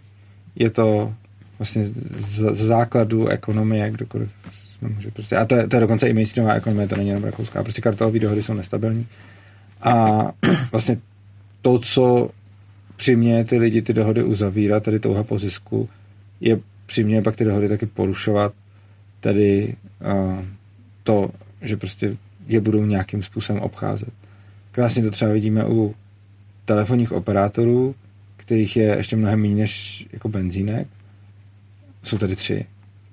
A oni, když se podíváme jako na jejich tarify, tak ty tarify jsou jako velice podobný, ale kdo má ten tarif, který oni mají na stránkách, že jo? Je nějaká ta statistika, že většina lidí má nějaký tarif, který si tam někde ukecají. Což je krásný, krásný příklad toho, že prostě uděláme kartel a pak přemýšlíme, jak na tom vydělat. Takže to uděláme tak, že sice tady máme oficiální ceník, ale pak si stejně každý může uh, sjednat levnější. Dostat se na retenční oddělení. Ano, přesně tak. To je klasika. Prostě vždycky, když potřebuji ten nový tarif, tak se nechám rovnou přepojit na to retenční oddělení a tam to s nima, tam to s nima. Tady se nemění dobrý den, chtěl bych odejít, co mi nabízíte, ale způsobem pošlu výpověď a pak teprve se dostávám k jednacímu stolu. Vůbec, já už to také vůbec nedělám. Jakože te, jako to, to doporučení pro diváky, jo. To, co funguje, jako není nějaký dobrý den, tady máte výpověď a tak, ale je to prostě dobrý den, prosím, můžete mě přepojit na retenční oddělení. Ano, dobře, děkuju. Fajn, dobrý den, já volám, a oni už, oni už se ani neptají, oni už, oni už se nabídnou rovnou, já prostě rovnou se nechám přepojit na to retenční a tam jim ani neříkám jako, já bych chtěl odejít, ale, ale řeknu jim, chtěl bych si nějakým způsobem prodloužit smlouvu, chtěl bych tohle a tohle, uh, jakou nejlepší mi můžete dát, budu volat ještě konkurenci, pokud se mi nebude líbit to, co mi dá. Dokonce jim řeknu, dokonce já ani nechodím s nějakýma těma ložema, jako oni mi tam nabídli víc. Já už rovnou řeknu, hele, budu volat ke konkurenci, pokud se mi to nebude líbit, ale pokud mi dáte něco, co se mi líbit bude, tak to. A oni vždycky dají, oni jako vědí, co, oni vědí velice dobře, co můžou dát jako jednotlivci a, a to mi nějak dají, oni jako s tím nějak moc nebojujou a nemyslím si, že tam, že tam nějaký jako zásadní. Uh, já jsem to vlastně zkoušel, zkoušel jsem to víckrát, kdy tam ještě tohleto stejný dělala kamarádka, která jim ve stejnou dobu volala a říkala jim právě nějaký ty, jako oni mi tam nabídli a já budu končit a já jsem tam jenom zavolal a řekl jsem, co mi můžete dát a oni nám dali úplně to samý. Takže tím pádem ani není potřeba už není potřeba jako vymýšlet, ale rovnou, prostě jenom jo. Se rovnou nechat přepojit na retenční a říct jim, že chci, že prostě chci nějaký levný tarif a oni ho dají. Ok, ok. Takže monopol uh, bude mít krátkého trvání a stejně se kartel. to... Kartel. teda vlastně, no. Kartel bude mít krátkého trvání, super. Uh, Tak, jak, má, jak jsme na tom časově? Aha, Měli jsme tam nějaký témata, co jsme ještě chtěli probrat, nebo... Já nevím, záleží se na tobě. No. Já tak. Jsem jako spokojený teď, ale klidně mi můžeš ještě něco... Já taky, já zase nevím, jak časově spícháš. My jsme se vlastně domluvili s Urzou, že to necháme volně mm-hmm. a že to necháme jako úplně bez prostřihu, že prostě tak, mm-hmm. jak to myšlenkově kam to půjde, no, tak, tak se budeme bavit tím pádem fakt nesestříhanou verzi. Takže přemýšlím, co nás teďka napadne. Máš něco, co bys třeba ty rád, ty rád zmínil? Hm. To je těžká otázka, já to mám tolik, ale no, takhle na to nejsem úplně připravený. Já jsem zmínil hodně o tom svobodném přístavu na začátku. Mě třeba napadly, uh, právě jsme se bavili, uh, peníze. Vlastně peníze, tam vlastně stát má taky monopol, vlastně jo. Nikdo nemůže tisknout peníze, nikdo vlastně nemůže ani vytisknout minci, protože na to má monopol uh, Česká státní mincovna, že jo? A uh, dejme tomu, my vlastně tak nějak všichni víme, že ten stát si ty peníze tiskne. Uh, můžeme se bavit o té neefektivitě vlastně, proč uh, platit finanční úřad, odvádět daně, zdravotní, sociální, aby jsme zaměstnávali my účetního, pak člověka na úřadu, vytápění úřadu, všechny zaměstnance úřadu, takže platíme člověka, který to nám pracuje, člověka, který nám to zpracovává, člověka, který to kontroluje, na to, aby jsme mohli něco dělat, když stejně stát může přijít a řekne, tak nám to zase nestačilo, tak my vytiskneme peníze, jestli vlastně už, už ten volný trh neřekne, tyto lidi by mohli dělat něco produktivního, ušetřili jsme peníze a bylo by lepší, státe, vytiskni si prostě kolik chceš, stejně vlastně všichni tak nějak víme, jak to funguje, i když vlastně ani ne, kolikrát lidi vlastně když Pepa Tětek říkal, když popíší, jak to skutečně funguje, takže mu lidi říkají, že, že jo, je dezinformátor. To se mi děje taky. A já už jsem na to přišel, jak na to totiž reagovat. Když popíšeme, jak funguje finanční systém, a já to tady nebudu dělat, protože to dělá Pepa, já jsem to na svém kanálu udělal už moc krát. Ale je to přesně tak. Když popíšu, jak funguje finanční systém, tak, tak mi píšou, že to je dezinfo, že to je hoax. To, co na to funguje, je, ono my se totiž náhodou shodujeme i s centrální bankou, která na to má své vlastní video, takže stačí vygooglit takový video, kde dáte do Google centrální Česká národní banka, jak vznikají peníze. A tam je video, kde člen rady České národní banky říká, jak vznikají peníze, a on říká přesně to, co anarchokapitalisti říkají, a řekne prostě přesně to, že ty peníze vznikají jako z ničeho, že prostě ty komerční banky dávají nějaký půjčky a, a ty půjčky prostě tím vytvoří ty peníze. A to není dezinformace, to tak fakt jako je, a, a je to napřed a má to spoustu negativních vlivů, kdy ty peníze vlastně ztrácejí tu svoji vzácnost, a vlastně to řešení byl dřív ten zlatý standard, dneska ty kryptoměny, ale ten zlatý standard by to do nějaký míry řešil, protože pořád zachová nějakou tu vzácnost, protože to je to, co po penězích hlavně chci. Když prostě potřebuji, aby to uchovávalo hodnotu, tak potřebuji, aby to bylo vzácný. A tohle ty dnešní peníze vlastně popírají, kdy se můžou furt vytvářet. A ta ještě navíc tam jako Česká národní banka potom, jo, to je ještě, ještě taková věc, já jsem měl na konferenci a vlastně i pak ve studiu Mojmíra Hampla z České národní banky, a ten si hodně trval na tom, abych jako nedezinformoval. A ty, jako to měl pra... z mýho pohledu to není dezinformace, z mýho pohledu je to zjednodušení, ale dobře. Řeknu, Česká národní banka není ten úřad, který ty peníze tvoří, nebo tu drtivou většinu z nich tvoří komerční banky. Nicméně ty komerční banky to tvoří na základě toho, vlastně ta Česká národní banka vlastně upravuje ty podmínky pro tvoření těch peněz tak, že si v podstatě může nějakým způsobem cílovat a nepřímo ovlivňovat, kolik těch peněz vznikne. A ty, jak to přesně funguje, zase mám v kanálu Svobodného přístavu nějakou o tom přednášku přímo a pak nějaký videa ve studiu, kde to popisuju ten systém jako detailně. Ale prostě ano, je to tak, že Česká národní banka určí nějaký pravidla a podle těch pravidel komerční banky vytváří peníze fakt jako na tvrdáka. Prostě máte účet, ty peníze neexistujou a vám si půjčíte milion a oni vám tam prostě ten milion napíšou a zaúčtujou si to a prostě proti pohledávce. A to není tak, že by banka měla na účtu miliona ten přesunula na váš účet, ale je to fakt prostě, že jako jdete si pro mega do banky, mega nikde není, najednou je na vašem účtu a proti tomu je v účetnictví pohledávka. Takže, takže tak. Tak to funguje. No a peníze se teda dlouhodobě kazí.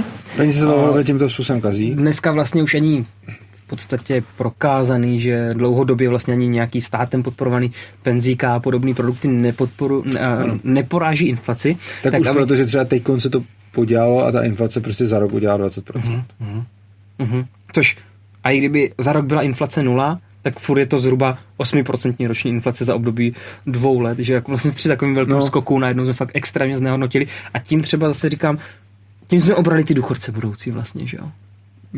No, jo, taky. taky. Jejich úspory, že většina těch lidí starších ano. to většinou nemá zainvestovaných v něčem, co je vlastně rizikový, oni mají kratší investiční horizont, tím pádem to drží v nějakých tady v beruškách, sportžirových účtech vlastně bezpečně, ale pokud mají výnos bezpečný čtyři procenta a teďka jsme měli inflaci dvacet procent, tak oni vlastně přišli o šestnáct procent veškerých úspor, kterýma se měli připravovat na svůj důchod. Ano, to vlastně nemorální v tom smyslu, že nutíme ty lidi do nějakého rizika, že buď to tak. budou držet v penězích, ale potom o to přijdou, jako ne, že by o to přišlo, jako, že by jim to někdo ukradl, jako to může taky samozřejmě, ale jako, když prostě budu držet peníze, tak ty peníze budou ztrácet svoji hodnotu, ale brutálně. A pokud si je chci držet jako celý život, tak když si je začnu šetřit, když mi je dvacet a pak je chci použít, když mi bude padesát, tak použiju fakt jako jenom zlomek z těch peněz, který jsem si původně, který jsem si původně našetřil. Já budu mít furt stejně, jako nominálně, ale ta jejich reálná hodnota poklesne, protože těch peněz v ekonomice bude víc.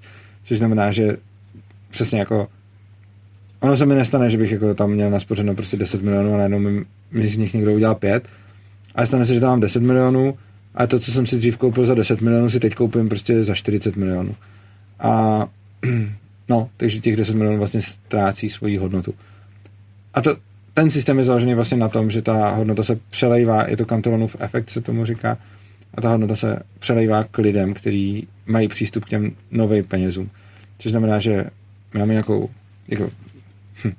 kdyby to fungovalo tak, že z ničeho nic vezmu veškerou cash, veškerý peníze na účtu, všechny dluhy, všechny vejplaty, všechny uh, jako smlouvy třeba ne, a jako cenovky a přes noc bych jako ke všemu dopsal nulu, tak bych najednou měl jako desetinásobek peněz, všechny dluhy by byly desetinásobný, všechny ceny by byly desetinásobný a tak dále. Kdybych to udělal takhle, tak to sice lidi byli nějak asi mást, ale vlastně udělám desetinásobek peněz najednou přes noc a nestane se vlastně nic krom zmatení těch lidí, protože všechno je úplně stejný, jenom je tam o nulu navíc zatím. Stejně tak, kdybych to nulu škrtnul. Toto je jako jedno prostě.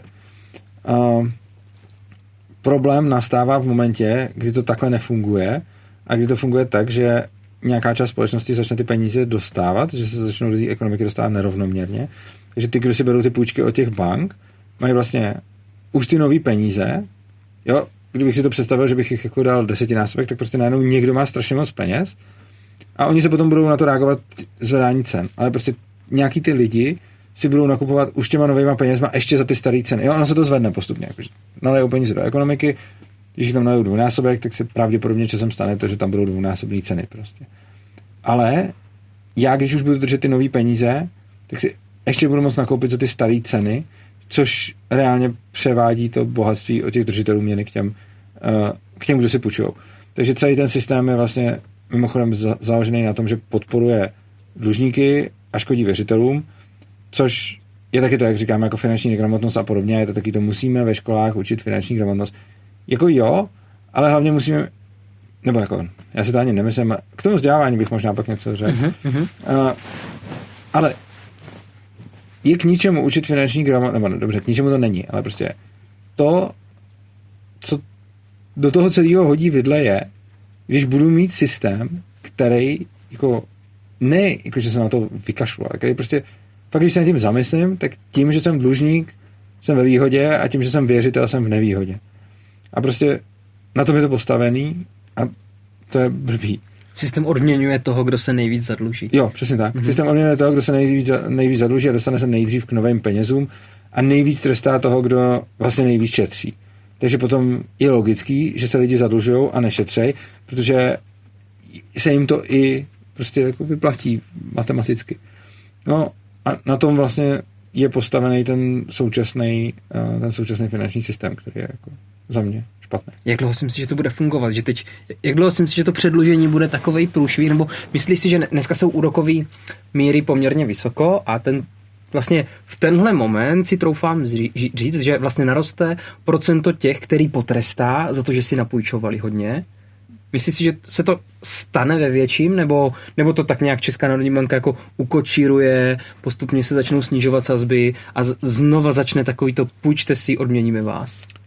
Já si myslím, že to znova začne a myslím si, že jako to může vydržet dlouho, protože jako ten systém je nastavený na tom, že on pořád tu hodnotu od někoho bere a někomu ji přidává. Je to vlastně jako skrytý přerozdělování, ale on tam pořád někdo do ty hodnoty tvoří, takže ten systém, jako to, to co je vedlejším efektem toho, jsou hospodářský cykly.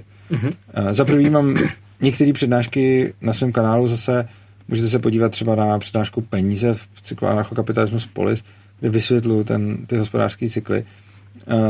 Dělám to i ve studiu a pak mám nějaký přednášky z konferencí o kryptu, kde jsem taky vysvětloval, jak vznikají hospodářský cykly.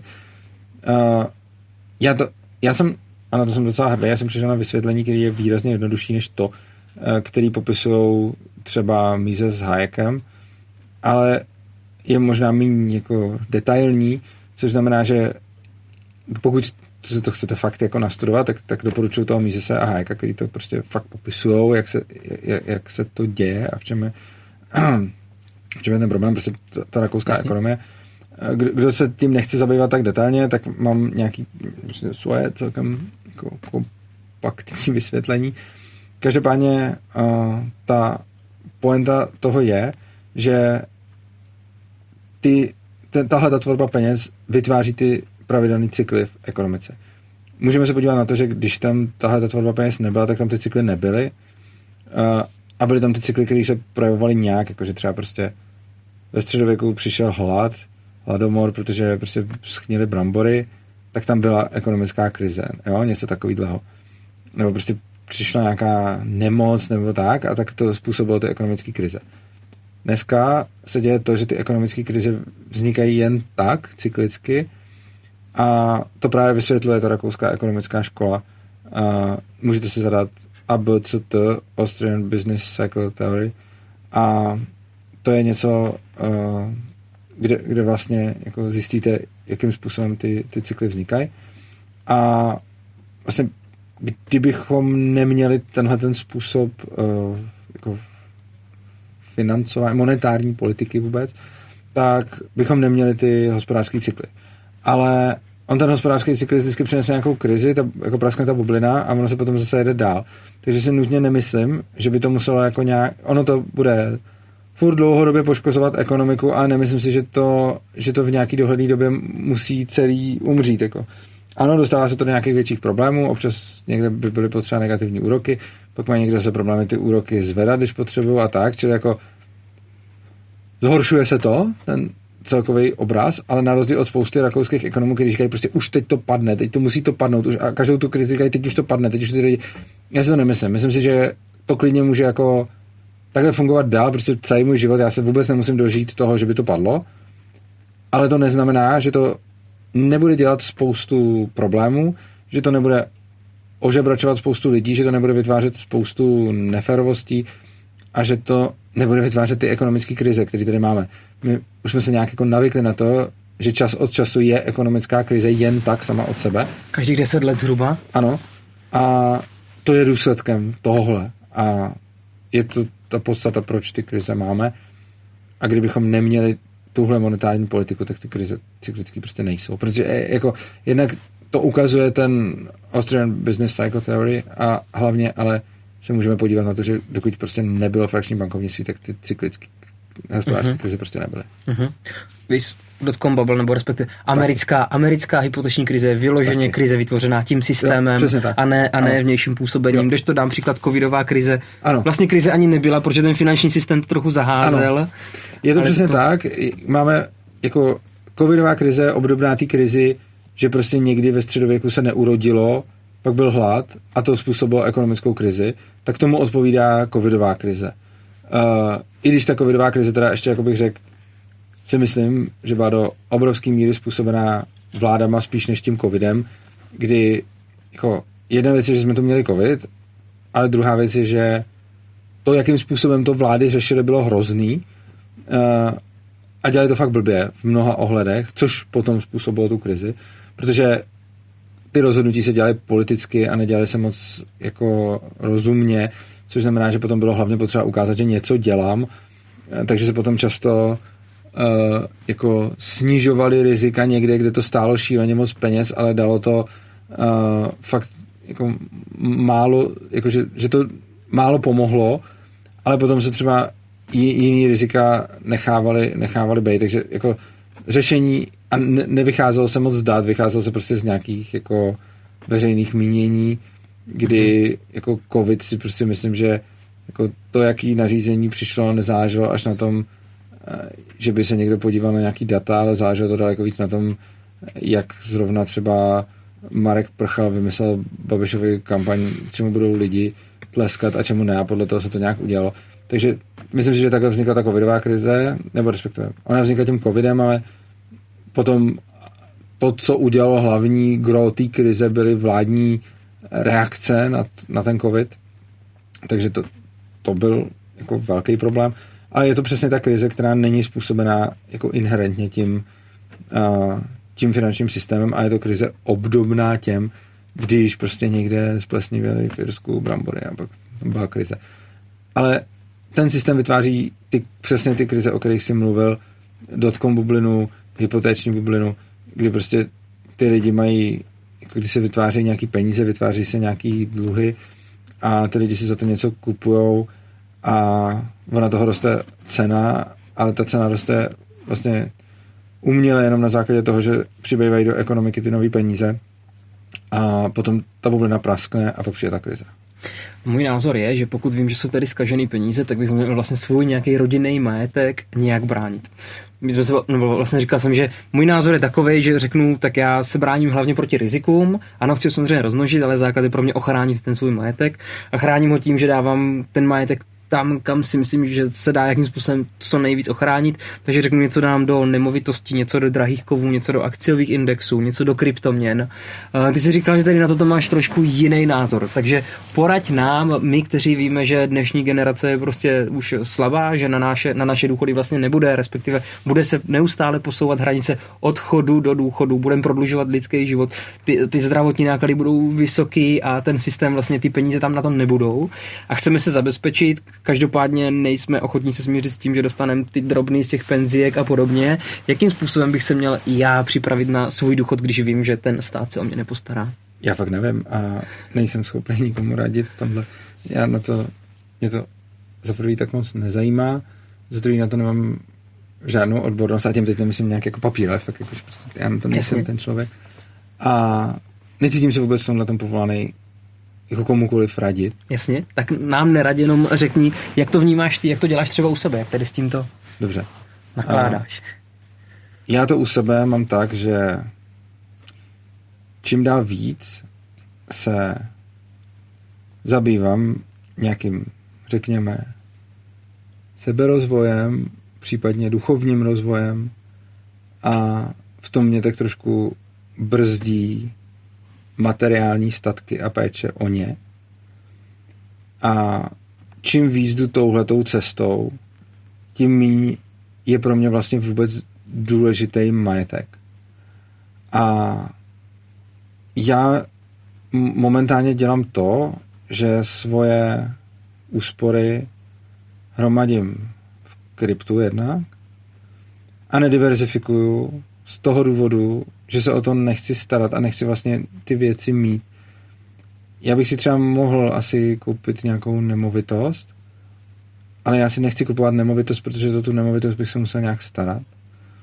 A nechci vlastně být připoutaný k nějakým jako fyzickým statkům tady. A já vlastně souhlasím s tím, co jsi říkal, že jako pokud si to chci zabezpečit, tak to musím diverzifikovat. Ale když to diverzifikuju, tak se tomu musím věnovat. A začnu být připoutaný k něčemu. Musím to nějak řešit. Musím řešit to, že mám nemovitost. Musím řešit to, že táhle mám kus podíl nějakého akciového fondu. Táhle mám někde nakoupený zlato. Prostě. Táhle mám nakoupený kryptoměny. A musím se tomu věnovat. A já se tomu nechci věnovat, protože mi přijde, že můj jako, čas tady je dost omezený a nechci ten čas věnovat jako hromadění majetku nebo péči o něj. Takže i se snažím žít jako nějaký skromnější život, takže vlastně peníze, kterými zbývají, leju většinou do toho krypta a to jako z více důvodů. Jednak proto, proč jsem si vůbec krypto nakoupil už kdysi dávno, když ho ještě nikdo neznal a když Bitcoin stál prostě nějaký třicet dolarů, ne? Nebo? To asi ne, ale určitě, já nevím, jestli třeba sto nebo něco takového, mm-hmm. možná dvě stě, nevím. Ale já jsem to prostě tehdy udělal tak, že jsem měl nějaký peníze a řekl jsem si, hele, tady je projekt, který konkuruje státu, tak já do něj ty peníze hodím, protože ho chci podpořit. A vůbec jsem to nebral jako, hele, to je moje investice, ale bral jsem to jako, hele, podporuju nějaký projekt. A jak někdo dá, dá peníze na charitu, tak já jsem dal peníze na... Peníze na Bitcoin. Bitcoin. A... A pak jsem to tam nechal ležet a nic jsem si z toho nekupoval a ono se to potom jako hodně zhodnotilo. A tak jsem vlastně, ale kdykoliv jsem měl nějaký další peníze, tak jsem furt házel do nějakých jako kryptoměn a zejména do toho Bitcoinu teda něco mám v Moneru a pak jsem měl tak nějaký, nějaký Litecoiny kvůli tomu, že když byly obrovský poplatky na bitcoinové uh-huh. síti, já jsem chtěl ty krypto... Já taky, jakože, je, já je taky používám, ty, ty, ty, že prostě když se s tím někde dá zaplatit, tak tím, tak tím platím, protože se mi to líbí, jako být to součástí. A, a tak jsem prostě přišel tak nějaký Litecoiny, když bych si normálně nekupoval, ale protože jsem chtěl nízký poplatky a chtěl jsem si za to kupovat kafe prostě, nebo nějaký takovýhle věci, tak jsem, nebo prostě nějaký hardware a tak... tak jsem pak na Litecoiny, abych nemusel prostě za každou transakci jako zaplatit něco, co je asi tak drahý, jako třeba celá ta transakce. Uh, což už teď se jako ani neděje, ale prostě tak z nějakého historického... dvacet sedmnáct to bylo, poplatky v podstatě byly i čtyři sta až pět set korun. Byly, no, a proto z nějakého tohletoho historického důvodu mám uh, taky ještě Litecoin, uh-huh. uh, který bych jinak uh-huh. ani neměl. A pak mám ještě nějaký ty uh, MadeSafe coiny. Ale a to je asi všechno. A prostě teď většinu mám v Bitcoinu a v Moneru. Nevím, co mám v Moneru. No a vlastně pro mě je tohle ten způsob, že to mám prostě někde v trezoru a že, to, že se o to nemusím starat. A to je vlastně ta hlavní výhoda toho pro mě. A jinak, co se týče nějakého zajištění se na stáří, tak jako já těm kryptoměnám věřím a doufám, že jako pokud se nestane nějaký no, fakt průser, tak si z nich asi v pohodě zaplatím důchod. Ale samozřejmě se může stát, že by to nějakým způsobem nevyšlo. A v tomhle tom se snažím jako jednak hodně investovat sám do sebe, a jednak se snažím učit fungovat tak, že prostě přijde mi, že všechno, co jako máme na světě a držíme si to a lpíme na tom a snažíme se jako zajistit proti všemu, takže to stejně jako nebude úplně fungovat. A přijde mi dobrá myšlenka jako pustit to a pustit tu kontrolu nad tím, že prostě jako zažil jsem si v životě to, že jsem byl fakt hodně chudej, když jsem prostě jako neměl na to koupit si v zimě nový boty, protože bych potom neměl na jídlo, a když jsem prostě dělal jako nějaký manuální práce a studoval jsem u toho a jedl jsem chleba s cibulí a čínský polívky a to bylo celý a prostě jsem fakt jako s tím rozpočtem úplně jako na jako nízkých tisíci korunách měsíčně. To znám. A, no. A pak jsem jako měl jako příjem jako fakt velký oproti tomu, kdy jsem jako vydělal výrazně víc peněz, než jsem, než jsem spotřeboval. A pak jsem vlastně ale zjistil, že jako čím víc vydělávám, tím víc navyšuju tu spotřebu. Ale zjistil jsem, že to nějak moc nekopí, že se to nemá nějaký moc jako, jak to říct, že to nezvyšuje moje štěstí. Mm-hmm. Takže jsem začal snižovat tu spotřebu a to, jak na tom pracuju, na svém zajištění se na důchod nebo tak, je spíš to, že se že prostě se spíš smiřuju, že jako, doufám, že třeba ne, ale jako smiřuju se s tím, že se mi může stát, že budu zase chudej a že zase nebudu mít. A mně to vlastně přijde, že to na tom tolik nezáleží, jo, jakože přijde mi, že to, jestli mám nebo nemám peníze, jako je to trochu jiný, ale přijde mi, že to není to, co by v mém životě nějak udávalo ten směr. A jako jo, je lepší mít peníze, než je nemít, ale jako zas, asi se mi nechce kvůli tomu promarnit spoustu svého životního času, abych je měl, než neměl. A, a poslední věc, do které, a ta, jako, já to vlastně, mě to, jak jsem mluvil o Palovi Luptákovi, tak uh, on to jednou na nějaký kryptokonferenci, kde jsem s ním, kde jsem s ním vystupoval, uh, řekl jako investici a mě napadlo, že to vlastně dělám taky, i když to nedělám jako investici. A on říkal, že pomáhá lidem a že to je jeho způsob jako zajištění se na stáří. Já jsem to nikdy takhle nevnímal, ale vlastně to dělám taky, uh, protože jako se snažím žít nějak skromně a mám tedy nějaký finanční průběžný přebytky, jako nejsem žádný boháč, ale prostě něco mi zbývá. A teď to leju jednak do toho krypta, ale jednak když prostě mám ve svém okolí nějakého člověka, který potřebuje pomoc a mě to dává smysl a vidím, že to nejsou jako peníze, který někam dám a oni někam vyletí komínem, ale že, že to prostě jako to tak, tak prostě pomáhám lidem kolem sebe s čímkoliv, ať už prostě potřebují, nemají kde bydlet, nebo mají nějakou krizi, nebo se jim něco stalo, nebo mají prostě nějaký zdravotní problém, nebo něco. A já jsem to nikdy nevnímal jako investici, protože jsem to bral prostě jako, že tak k čemu ty peníze jsou, aby prostě někomu pomohly. Ale ten Palov vlastně řekl, že to investice je a možná je, a to, to asi nemůžu spolehnout, ale jako třeba, když bych někdy měl já problém, tak zase někdo pomůže mě. A, a vlastně je to jako, myslím si, že nemá smysl se v životě snažit zajistit úplně proti všem prostě případům, protože potom je to hodně na úkor toho žití samotného. A já jsem spokojený s životem, jaký mám, a pokud mě to, že nebudu mít třeba nějaký finance to bude stát nějaký bolest nebo utrpení, nebo mi to ten život zkrátí, tak si myslím, že jako pracovat s bolestí a utrpení je něco, s čím se hodně učím a co mě hodně baví. A mít kratší život je něco, s čím se taky učím směřovat se smrtí. Každý den medituju, uvědomuji si pomíjivost všeho.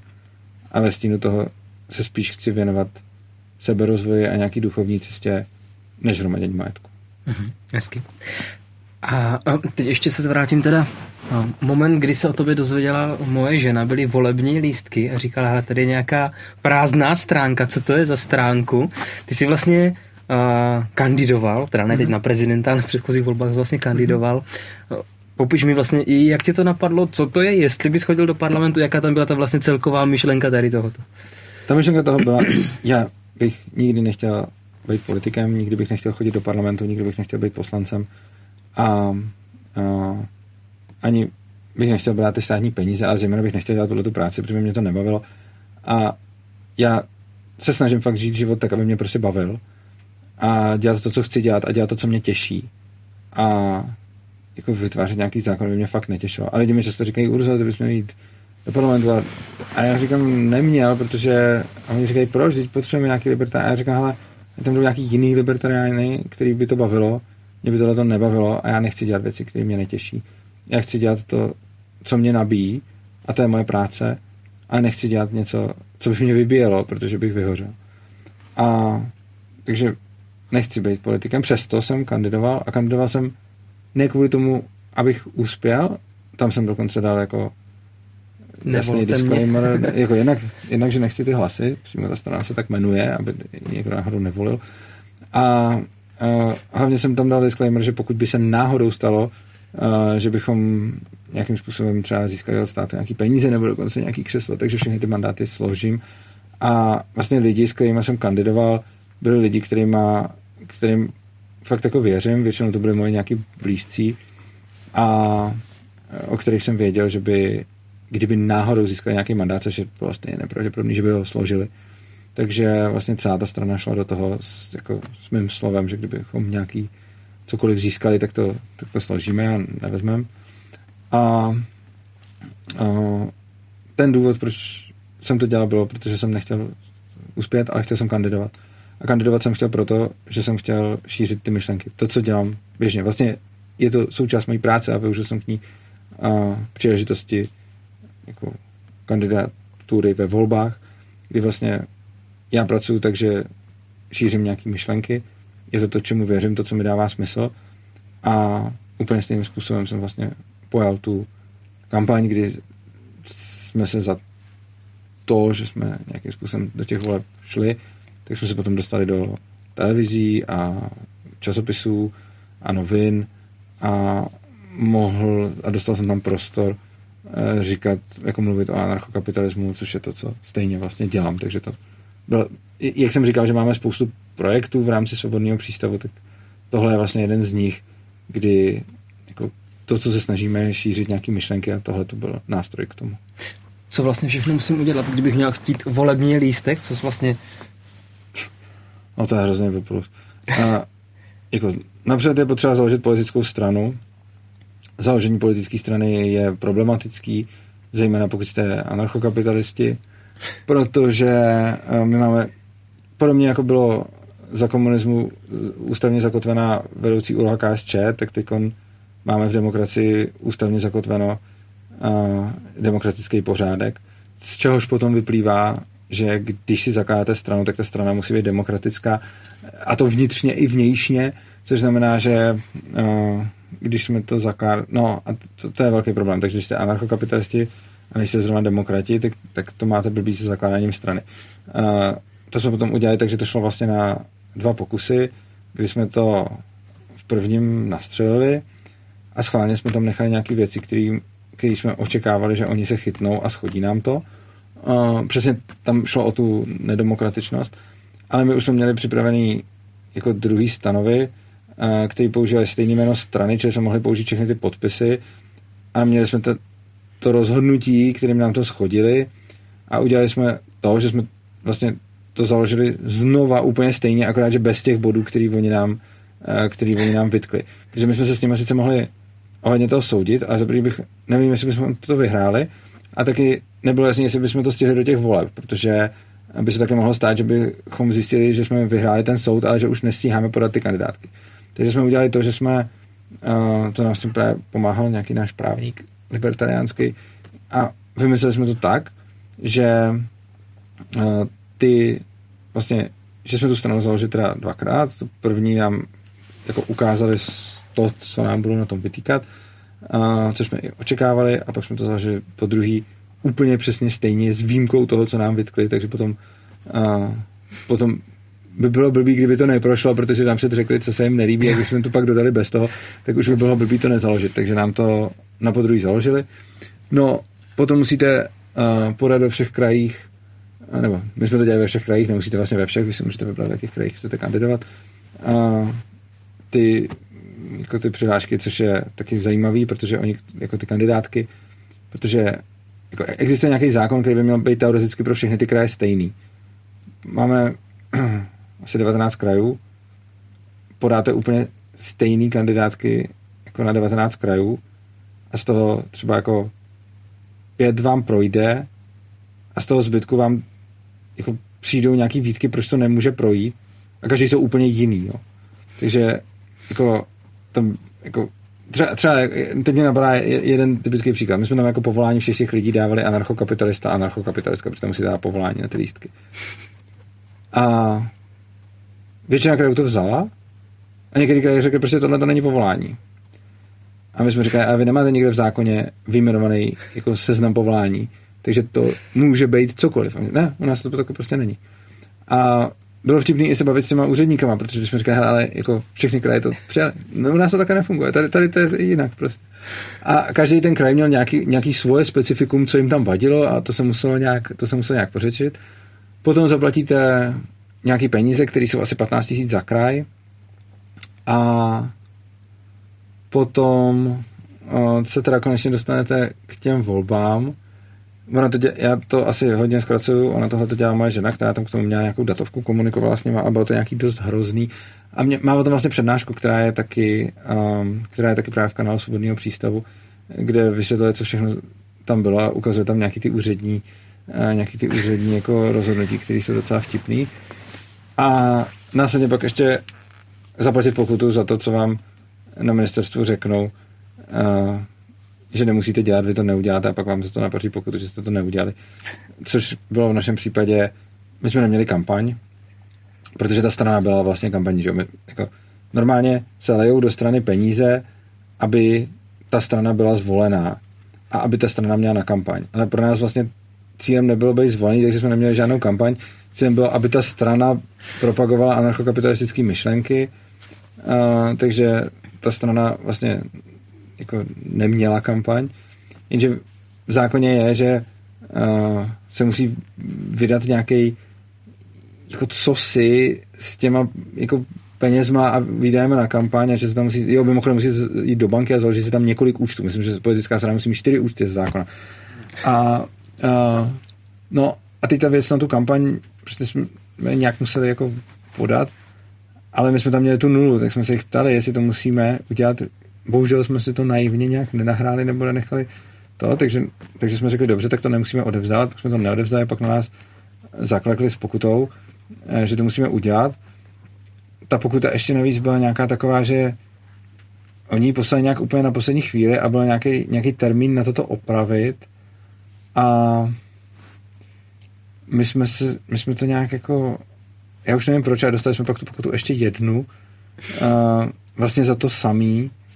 A pak jsme to celý nějak teda jako dodali a opravili, kdy tam pak ještě musíte mít nějaký, jako tam politická strana může mít jenom účetnictví, vy musíte mít ještě něco dalšího, což musíte mít ověřený od nějakých ověřovatelů, kteří jsou zase licencovaný státem, takže tam vzniká zase nějaký monopol, jak se, jak se spávají ty kartely, tak to je přesně tohle, že prostě tam jsou zase nějaký pišešvoři, kteří mají štempel a licenci na to, že můžou dělat tuhletu kontrolu politickým stranám, takže potom mu zavoláte a řeknete, my bychom chtěli udělat tady ten audit, jo, audit, a potřebuje dělat audit toho, že je tam nula položek z nula korun. Takže prostě je, je to papír, který říkáme, tady máme papír, je tam nula. A souhlasí to. Je, je tam žádná položka a ta nula souhlasí. Mohli byste nám prosím dát ten štempl? Ano, za dvacet tisíc vám dáme ten štempl.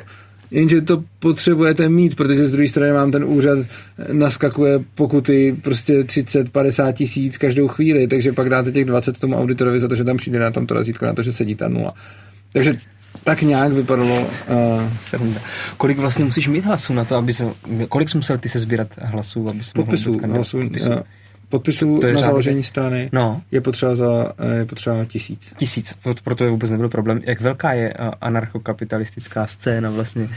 To asi nějak víš, kolik je lidí už dneska podobně tobě smýšlejících, sledujících? To je fakt těžký. No, jasně. Uh, takhle. Já třeba mám nějaký nízký desítky tisíc sledujících, ale to nejsou všichni anarchokapitalisti. Na druhou stranu je spousta anarchokapitalistů, kteří někde jsou uh-huh, a nějak uh-huh. se o sobě nedávají vědět. A tohle to se mi stává často, že prostě uh, jako někdo za mnou přijde a řekne a, a, a prostě si nějak třeba přijde na nějakou konferenci nebo nějakou akci, kde jsem a prostě já jsem toho člověka nikdy neviděl a on třeba tam přišel poprvé a řekne, já to je zajímavý, já jsem anarchokapitalista, teď jsem poprvé to, já jsem se nikdy s nikým nebavil o tom na internetu, jenom jsem to tak třeba sledoval občas a teď jsem tady a je to zajímavý, že tady máte takové lidi, tak jsem to chtěl poznat. Takže jako řekněme, že prokazatelných budou nějaký jednotky tisíc, ale myslím, že by klidně mohlo být trochu víc anarchokapitalistů v Čechách, jakože bych mohly být třeba vyšší jednotky nebo nižší desítky tisíc. Já to nevím, protože se to prostě nedá nějak. Aha, jasně, to, jasně. Ta komunita je, ta komunita je skvělá. Máme jako jednu jako z nejlepších libertariánských komunit možná na světě, jakože další skvělá třeba v Brazílii nebo tak. A my máme jako na počet obyvatel máme jako fakt hodně libertariánů a anarchokapitalistů, což je taky dílem právě Svobodného přístavu. A dílem minulého prezidenta. Taky. Ale mě, mě vlastně překvapilo, um, vznikla diplomka, která se zabývala uh, anarchokapitalismem v českých médiích a ta diplomka vlastně ukazuje, že Svobodný přístav jako byl nej, asi nejaktivnější uh, organizací, která propagovala anarchokapitalismus, ale pak máme jako spoustu dalších organizací, jako třeba Students for Liberty nebo Liberální institut, Libertariánský institut a tak dále, který uh, vlastně Propag- nebo i to byla ta paralelní polis dřív, který propagujou vlastně jako libertariánský myšlenky a těch libertariánů je samozřejmě mnohem víc než těch anarchokapitalistů a těch podle mě budou nějaký třeba uh-huh. desítky tisíc. Uh-huh. A, a protože ty anarchokapitalisti jsou taky ty nejvíc radikální uh-huh. z nich. A jako ta komunita je fakt skvělá, já si těch lidí hodně vážím, jednak protože líbí se mi ta individualita, líbí se mi, že jako jsou, jsou prostě svoji, je mi mezi nima dobře a skvělý taky je, že, se, že ti lidi jsou schopní pak jako podporovat ty projekty, protože oni si uvědomují, že ta odpovědnost je na nich, že to neudělá někdo za ně a že prostě uvědomují si tu i tu tržní sílu těch peněz, což znamená, že vlastně cokoliv chceme dělat, tak máme jako spoustu lidí, kteří nám to podpoří. A to ať finančně, tak třeba nějakou prací, nebo dobrovolničím, nebo nám prostě přijde s nějakým nápadem, nebo nám něco vymyslí, zařídí, udělají. A prostě je fakt jako super, že jako co, když přijde nějaký dobrý nápad a my ho jdeme realizovat, tak se vždycky najde jako spousta lidí a spousta pomocných rukou, kteří řeknou, hej, tady jsem, můžu udělat tohle, tamto. Jednak nás, jako tu naši tvorbu, jako my samozřejmě nebereme žádný peníze státní ani od Evropské unie, takže tu naši tvorbu dostáváme prostě jenom zaplaceno to, co... A navíc ještě nechceme dělat nějaký paywally nebo, nebo Patreony a podobně, kdy bychom jako skrývali ten obsah za... Jako, za, za nebo jako ten Patreon hlavně třetí strana, ale jakože nechceme vlastně skrývat ten obsah, chceme, aby veškerý náš, náš obsah byl volně šiřitelný, což je. A... vlastně i ta knížka, kterou jsem napsal, tak jako samozřejmě, když si chcete koupit papírový tisk, tak musíte zaplatit, ale e-book lze... Je volně ke stažení. No, ne, úplně, on je za... Do, on se dá objednat za dobrovolnou cenu, takže mi tam často někdo napíše, že chce dát nulu a já mu ho pošlu. Uh-huh. Um, takže jako dá se získat zadarmo. A všechny ty videa, které tam jsou, uh, tak jsou taky zadarmo a nemáme žádný jako... A stejně taky články, texty, prostě všechno tohleto je prostě, aby se to ty lidi mohli číst. A A ta komunita chápe, že aby to vznikalo, tak jsou potřeba k tomu nějaký, že to má spolu spojený nějaký náklady, takže to funguje tak, že komu to dává smysl, tak posílá nějaký peníze, uh, ideálně třeba pravidelně měsíčně svobodnému přístavu, a my, my, z toho potom, my z toho potom děláme právě tu tvorbu, a dokud to těm lidem dává smysl, tak se to platí, a je vlastně super, že často, když přijdeme s tím, že prostě potřeba uspořádat konferencemi, tak, tak vždycky najdeme jako spoustu dobrovolníků. Když prostě stavíme studio, tak vždycky najde někdo, hele, já jsem filmář, já jsem zvukař, já s tím pomůžu. A prostě je to fakt fajn, že ty lidi jsou hodně ochotní. Uh-huh. A kdybys měl, když to dneska někoho zaujme a měl bys říct, jak začít, doporučil bys touhle knížkou zrovna, nebo bys doporučil uh, nějakou sérii videí? Když to někoho teďka zaujme, kam ho odkážeš rád? To je těžký, záleží, co je to za člověka a co přesně ho zaujalo. Já samozřejmě můžu dát odkaz na ty své stránky, ty základní stránky jsou urza tečka cé zet a tam si můžete vlastně vybrat, jestli se chcete, a tam to je vlastně takový rozcestník, kde si můžete třeba najít texty o anarchokapitalismu, videa o anarchokapitalismu, můžete tam najít ten svobodný přístav, je to na sociálních sítích, takže potom fakt záleží, jako jestli chcete jako něco číst, nebo jestli chcete se koukat na nějaký videa, nebo to poslouchat. Prostě všechno tohle to tam máme k dispozici v svobodném přístavu. Ale samozřejmě svobodný přístav jako někomu nemusí vyhovovat, jakým způsobem to podávám já. Takže pak se můžu jako dál dostat do nějakých autorů jednak té rakouské ekonomie, kteří třeba nebyli úplně anarchokapitalisti, nebo oni nebyli prostě anarchokapitalisti, ty původní, jako třeba Mises nebo Hayek. A pak byl třeba Mary Newton Rothbard, který je vlastně duchovním otcem anarchokapitalismu, taky napsal spoustu knížek, takže jako jejich knížky těchto těch, těchto těch autorů stejně tak můžu doporučit další, jako je třeba, já nevím, Walter Block, nebo Jeffrey Tucker, který je teď jako hodně známý anarchokapitalista, to je vlastně z tábora těch progresivistů, jako ještě tak konzervativní, třeba Hans Hermann Hoppe, a jako těch, těch autorů je fakt hodně.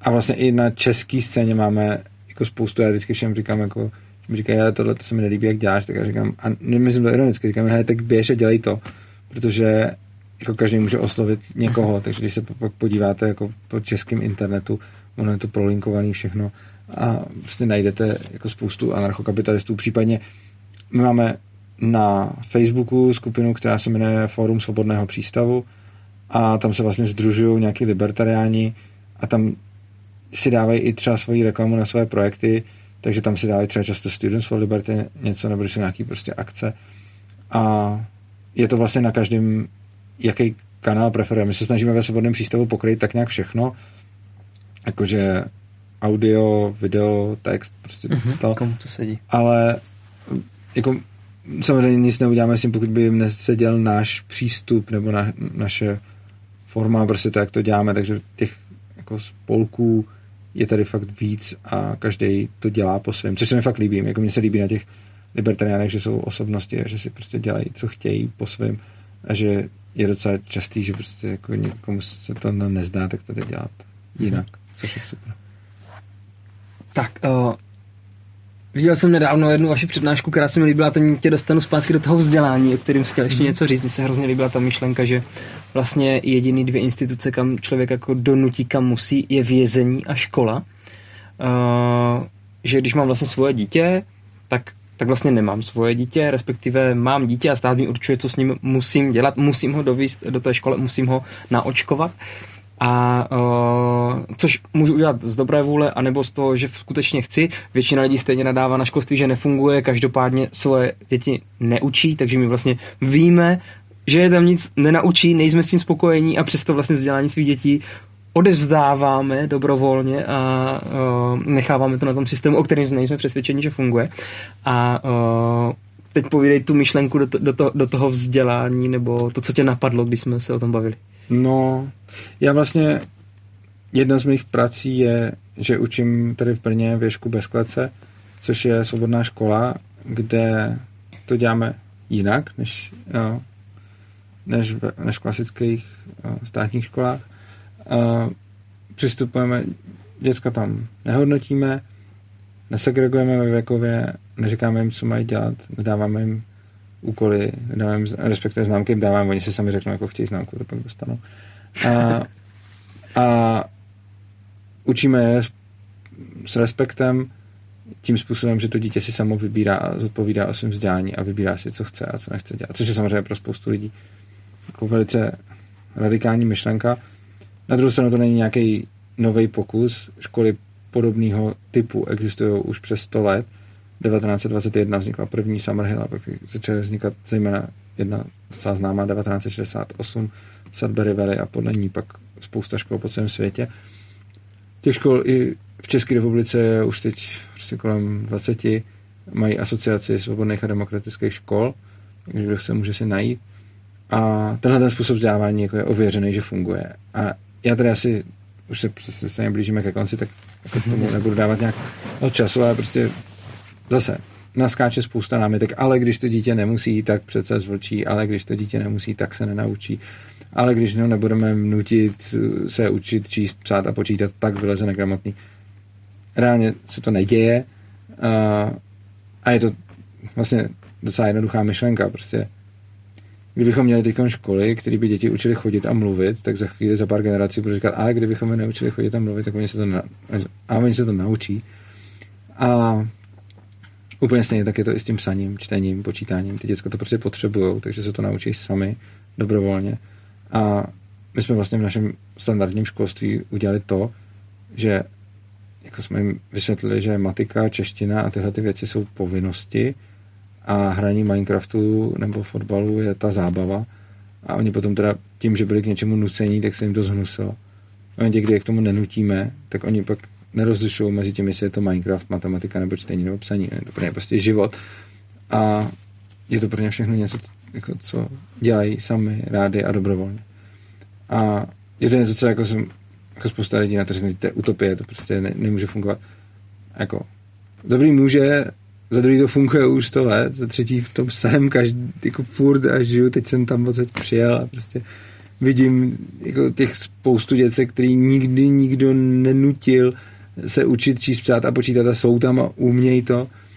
A pokud vás o tom zajímá víc, tak jednak jako mám o tom zase jako spoustu videí, přednášek a tak, protože to vzdělávání je věc, kterou se zabývám asi nejvíc. A teď vlastně jsem se zakladatelkou té školy, tak děláme besedy. Když se podíváte do kanálu Svobodného přístavu, tak tam najdete playlist, který se jmenuje, no, teď jak se jmenuje, něco jako Gabriela a Urza s láskou k učení, nebo ke svobodě a učení se. A A stejně tak máme takovouhle stránku na Facebooku a tam najdete nějaký ty naše besedy, kde popisujeme, jak tenhle ten vzdělávací model funguje a proč. Protože když se to také popíše, tak si každý řekne, to je jako blbost, ale ono zase prostě často, když mi něco přijde, to je přece nesmysl, to je blbost, ale pak vidím, že to někde funguje, tak si řeknu, dobře, tak asi mi něco uniklo. A pokud lidi chtějí, tak se můžou podívat, jakým způsobem mm-hmm. tohleto funguje. Dejme tomu, uh, má to nějaký rámec, že to je fakt škola, že to vydává pak nějaký známky, skutečně to hmm. třeba, je to od střední dál, předpokládám, že jo, jakože... E, jsme základní škola a gymnázium. A i základní, takže já vlastně svoje dítě můžu zapsat do vaší školy a tam se bude učit podle vašich pravidel a nemusí splňovat nějaký normy a tady tyhle věci, nebo... V podstatě podle svých pravidel. A my, tam, my tam ty pravidla utváříme všichni a všichni aha, jsme aha. si rovni. A dospělí i děti mají úplně stejný hlas při tom, při tvorbě pravidel a při tom, když se řeší, co se tam bude dělat, jak to tam bude vypadat a podobně. Prostě nejmladší tam máme zase pětiletý, tak prostě pětiletý děcko má úplně stejný hlas jako ředitelka školy, když se řeší cokoliv. V podstatě těch děcek ani neví, kdo je ředitelka, protože se tam ztrácí. I těch, který už jsou tam dlouho. A, a funguje to tak, že tam máme základku, máme tam Gimple, Uh, celkově jsou věšku, teda nejmladšímu je myslím pět a nejstaršímu tam teď je asi dvacet jedna dokonce. A uh, je to prostě je, dáv, protože jsme škola, tak musíme dávat známky. Bohužel uh, to je zase věc, kdy jako nějaký náš školský zákon existuje nějaký, nějaká představa ministerstva o tom, jak má vypadat výuka a k tý má patřit hodnocení. Uh-huh, uh-huh. My jdeme cestou sebeřízeného vzdělávání, který je s vnějším hodnocením vlastně v rozporu. A je to přesně ten případ, kdy jako, děláme něco, co ty děti vzdělává, jenom to děláme jinak, ale zákon proto nemá příliš mnoho pochopení, takže jsme to vyřešili tím způsobem, že těm dětem dáváme známky, protože musíme, takže dostávají normálně vysvědčení a tak dále. ale dostanou tam ty známky, které si řeknou, takže prostě to dítě si dá známky, jaký chce. A což je mimochodem zase krásná ukázka toho, na tom se dá hezky demonstrovat, co si lidi řeknou. Jo? Oni si řeknou, všichni si dají sami jedničky. Ne. Ne, nedají. A, to je, a, a, a víš proč? Napadlo by tě, prostě nedají sami jedničky? Tak jako já sám bych asi chtěl, já bych to sebe hodnotil na základě toho, kolik energie jsem tomu dal třeba a nechtěl bych mít sami jedničky, abych vlastně věděl trochu, v čem jsou dobrý, nebo... Oni to mají ještě jinak. Jim je to totiž jedno. Oni chápou, je, je. že na té známce nezáleží. Ono jim to jedno a spousta z nich si dá třeba samý čtyřky, protože se jim to líbí, jak to graficky vypadá. Okay. A malí po nás chtěli třeba osmičky, protože jim to připomínalo Sněhuláka, tak jsme jim vysvětlovali, že se musí vejít do rozmezí jedna až pět. A, a, to úplně jedno. A spoustě z nich je to fakt jedno. Někdy třeba potřebují nějaký známky, třeba protože to zajímá, jim to řeknou, jako třeba mohlo by to zajímat prarodiče nebo někoho, tak prostě tak si třeba tam ty jedničky dají. Někdo se, jako někdy si tam dají ty jedničky, protože to třeba má nějaký tlak z okolí. Někdo se zkusí ohodnotit tak, jak bys to udělal ty. A, a my jim to jako nekecáme, my jim prostě dáme, co řeknu. A spousta z nich si tam prostě napíše třeba číslo, který mají rádi, pokud se zrovna vejde do toho rozsahu, okay. těch známek. A no, takže my je nechceme hodnotit, protože si myslím, že nám to ani nepřísluší. Mě strašně zajímalo potom nějaký statistiky. O tom si zjistím teda víc, mimochodem potřebuju teda si zjistit, jak dlouho to funguje, jaký, jaký... Vlastně my jsme teďka vlastně přesně, máme děti dva, čtyři roky, mm-hmm. a už jsme se právě bavili o tématech, máme štěstí, že mám fakt, nebo asi každý rodič má chytrý dítě, ale, ale prostě fakt máme podle mě dost šikovné děti a už právě řešíme to, co s nimi pak, jestli, jestli je zapisovat do jaké školy, jestli je radši dovážet, nebo je nechat tam v té dané, že řeknu, horší škole, aspoň je to místní, nebo jo, že tedy tyto témata teprve jako řešíme a co by vlastně bylo nejlepší pro ty děti a mě samozřejmě budou potom zajímat třeba, jak když navazují na další školu, jestli se uchytí, neuchytí, co, co na to jako... Pokud zvažujete Ježka, tak, je, tak to dvouletý by ještě asi mělo šanci, to čtyřletý už spíš ne, protože ty pořadníky jsou fakt dlouhý. Aha, aha. A, a dokonce už jsou tam byly tam dokonce zapsané děti ještě dřív, než se narodili. Uh-huh. Uh, takže ty, ty pořadníky jsou fakt, fakt hodně dlouhý. uh, a co se týče těch statistik, tak uh, funguje to, jak jsem říkal, přes sto let. Ta první škola je Summerhill.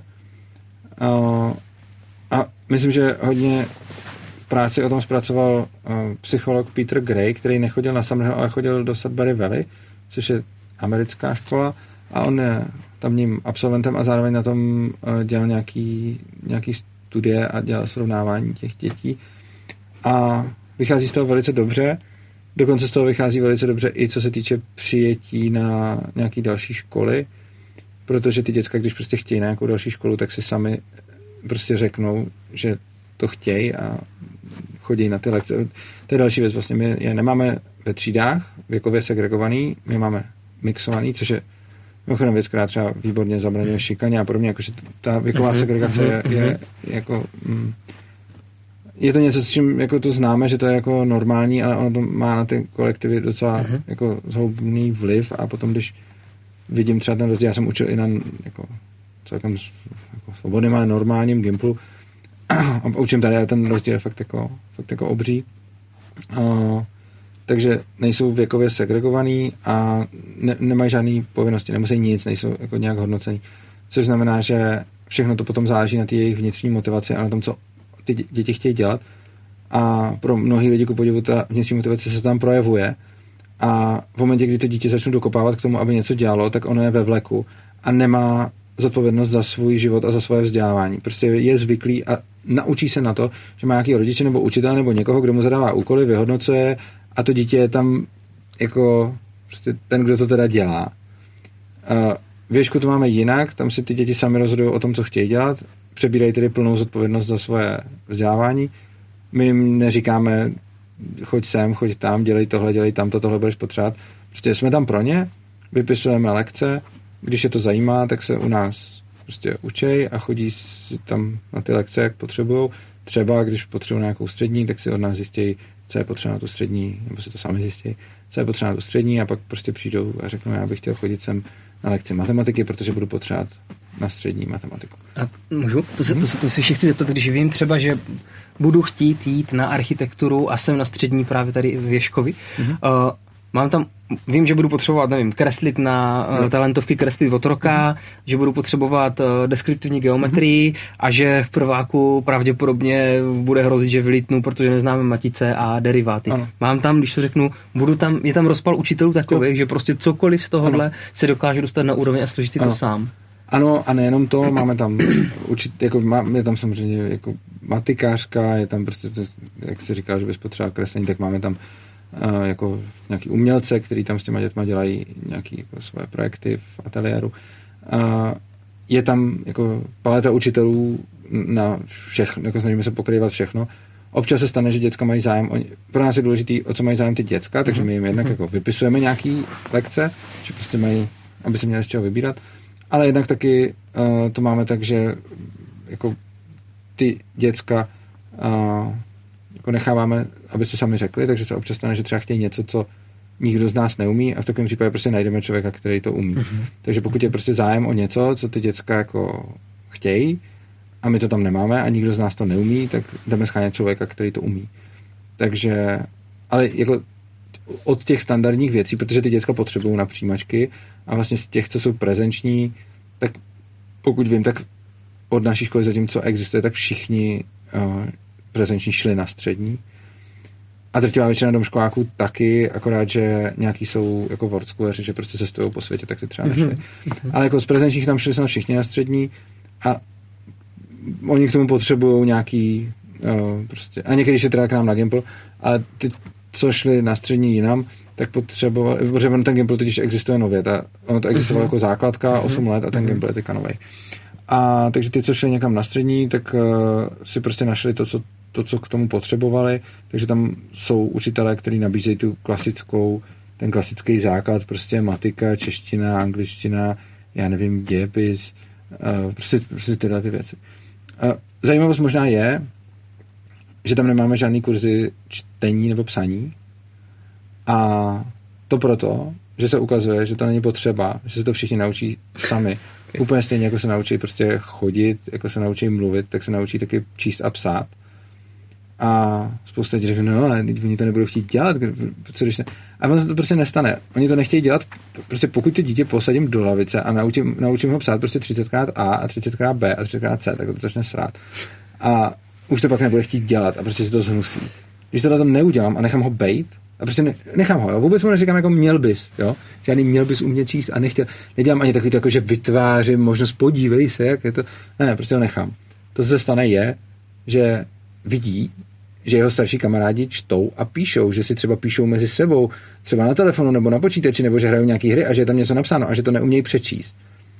No a oni se to nějak sami naučí, jednak mezi sebou, jednak je to učíme my, ale ne jako, že bych si jako udělal lekci, teď vás budu učit jako psát, ale prostě já ani nejsem jako češtinář, ale prostě když se mnou přijde prostě šestiletý děcko a řekne, já tady potřebuji napsat pondělí, jak bys si napsal pondělí, tak mu řeknu ty písmenka, teď vidím, jak to píše pomalinku, teď vidím, že nějaký to písmenko napíše zrcadlově, tak řeknu, hele, tohle se píše v obráceně, tak to nějak tam se smolíme pondělí a nejsem tam pak od toho, abych mu říkal, a nechceš ještě úterý a ještě středu, ale jsem tam od toho, abych mu to nezhnusil, abych ho prostě nechal pracovat tu jeho vlastní vnitřní motivaci a pomohl mu se vším, co chce, ale abych mu nenutil nic dál. Takže se maximálně třeba zeptám, jestli by něco ještě dalšího chtěl. A když řekne, že ne, tak, tak, tak ho prostě nechám bejt. Jo? Třeba jako, když mě tam zavolají, že něco chtějí, tak jim to pomůžu vyhláskovat, případně i napsat. A tímhle tím způsobem se ty děcka prostě učí číst a psát. Výsledkem taky mimochodem je, že spousta z nich se naučí dřív psát na klávesnici a na telefonu než uh, rukou, uh, což někteří lidi říkají, to je ale hrozný. Uh-huh. A mně to přijde, že to jako dává smysl. Oni se, jako, v této škole se učí to, co fakt potřebují uh-huh. a to, jak to potřebují. A oni to častěji potřebují napsat na počítači nebo na telefonu než v ruce. Takže tam jako spousta dětí, kteří píšou na klávesnici dřív, než píšou tužkou a spousta dětí, kteří třeba mají už jako na klávesnici píšou i rychle, nebo se třeba naučí psát dřív anglicky než česky, jo, jako, že to, že zrovna to, jako každý to má nějak, ale že tam prostě jsou, který píšou na mobilu a na klávesnici a, a rychle i, i v jiném jazyce Ale třeba pak, když vezmou tušku, tak píšou pomalinku takový ti, a ty písmenka jsou takový to... A já si myslím, ale že to je jako dobrý. Že to prostě... tak mám dneska já třeba, že píšu pomalu, no, když píšu ruka, už téměř neumím. No a že to je vlastně jako, mně to přijde, že to je jako dobrý, že, že to dítě si prostě najde to, co, to, co potřebuje, no. Mm-hmm. To je strašně zajímavý, už z hlediska právě třeba, co jsme se o nějakém přeskakování ročníku, tak určitě nehrozí vlastně z toho hlediska právě toho sociálního, jo? Že člověk potřebuje, ale líbí se mi tady ten postup, že to není na základě věku, ale že vlastně jdu se učit tam, kde skončil můj skill.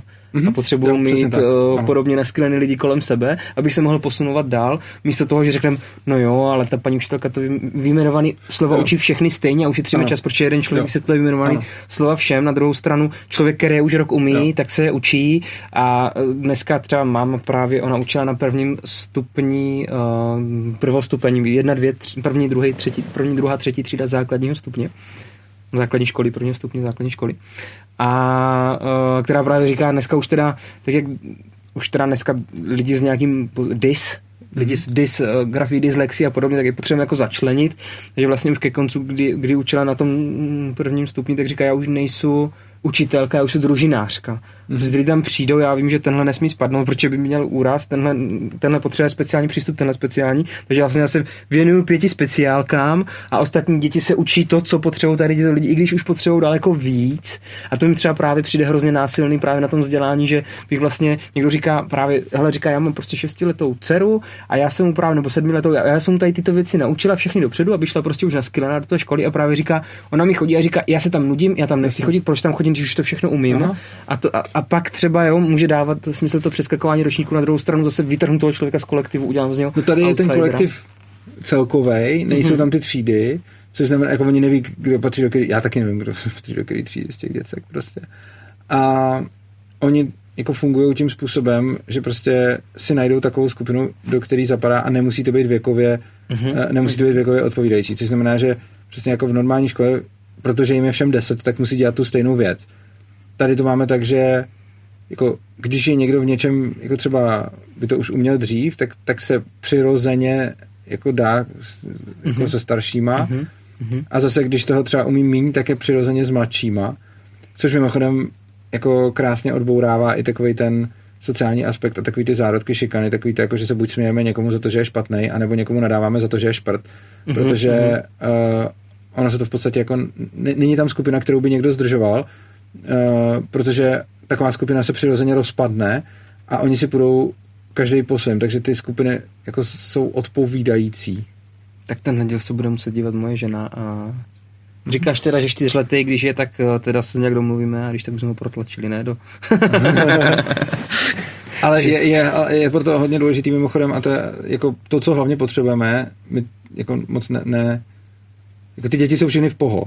Ale to, co řešíme, jsou rodiče, jestli jsou s tím v souladu a potřebujeme, aby s tím byli v souladu, mm-hmm. ideálně, aby s tím byli oba dva v souladu, Jasně. protože to, co je nejhorší, je, je potom rodiče se začnou rozvádět a někdo začne dělat problémy a to dítě, který je v té škole a má to tam fakt rádo, tak najednou je z té školy vytrženo a musí jít někam jinam, kam ani nechce. Do opravdového vzdělání. Do opravdového vzdělání, kde, kde je to potom pro ně hrozný, protože, uh, protože třeba jako se, se tam dějou věci, na které není jako, který prostě jako ani nechceš, aby tvoje dítě jima procházelo uh-huh. a potom nám tam chodí prostě jako, že nám tam přijde prostě to, to smutný, že prostě jsou nějaký děti, který jako byly z ježka jako odebrány rodičema a pak, to, pak tam přijdou a začnou říkat, prosím, pomož, chceme zpátky a, a neuděláš mm, nic. Mm, mm, takže mm. A, takže jako je to, co je potřeba, protože oni si tam udělají kamarády, že jo, tak.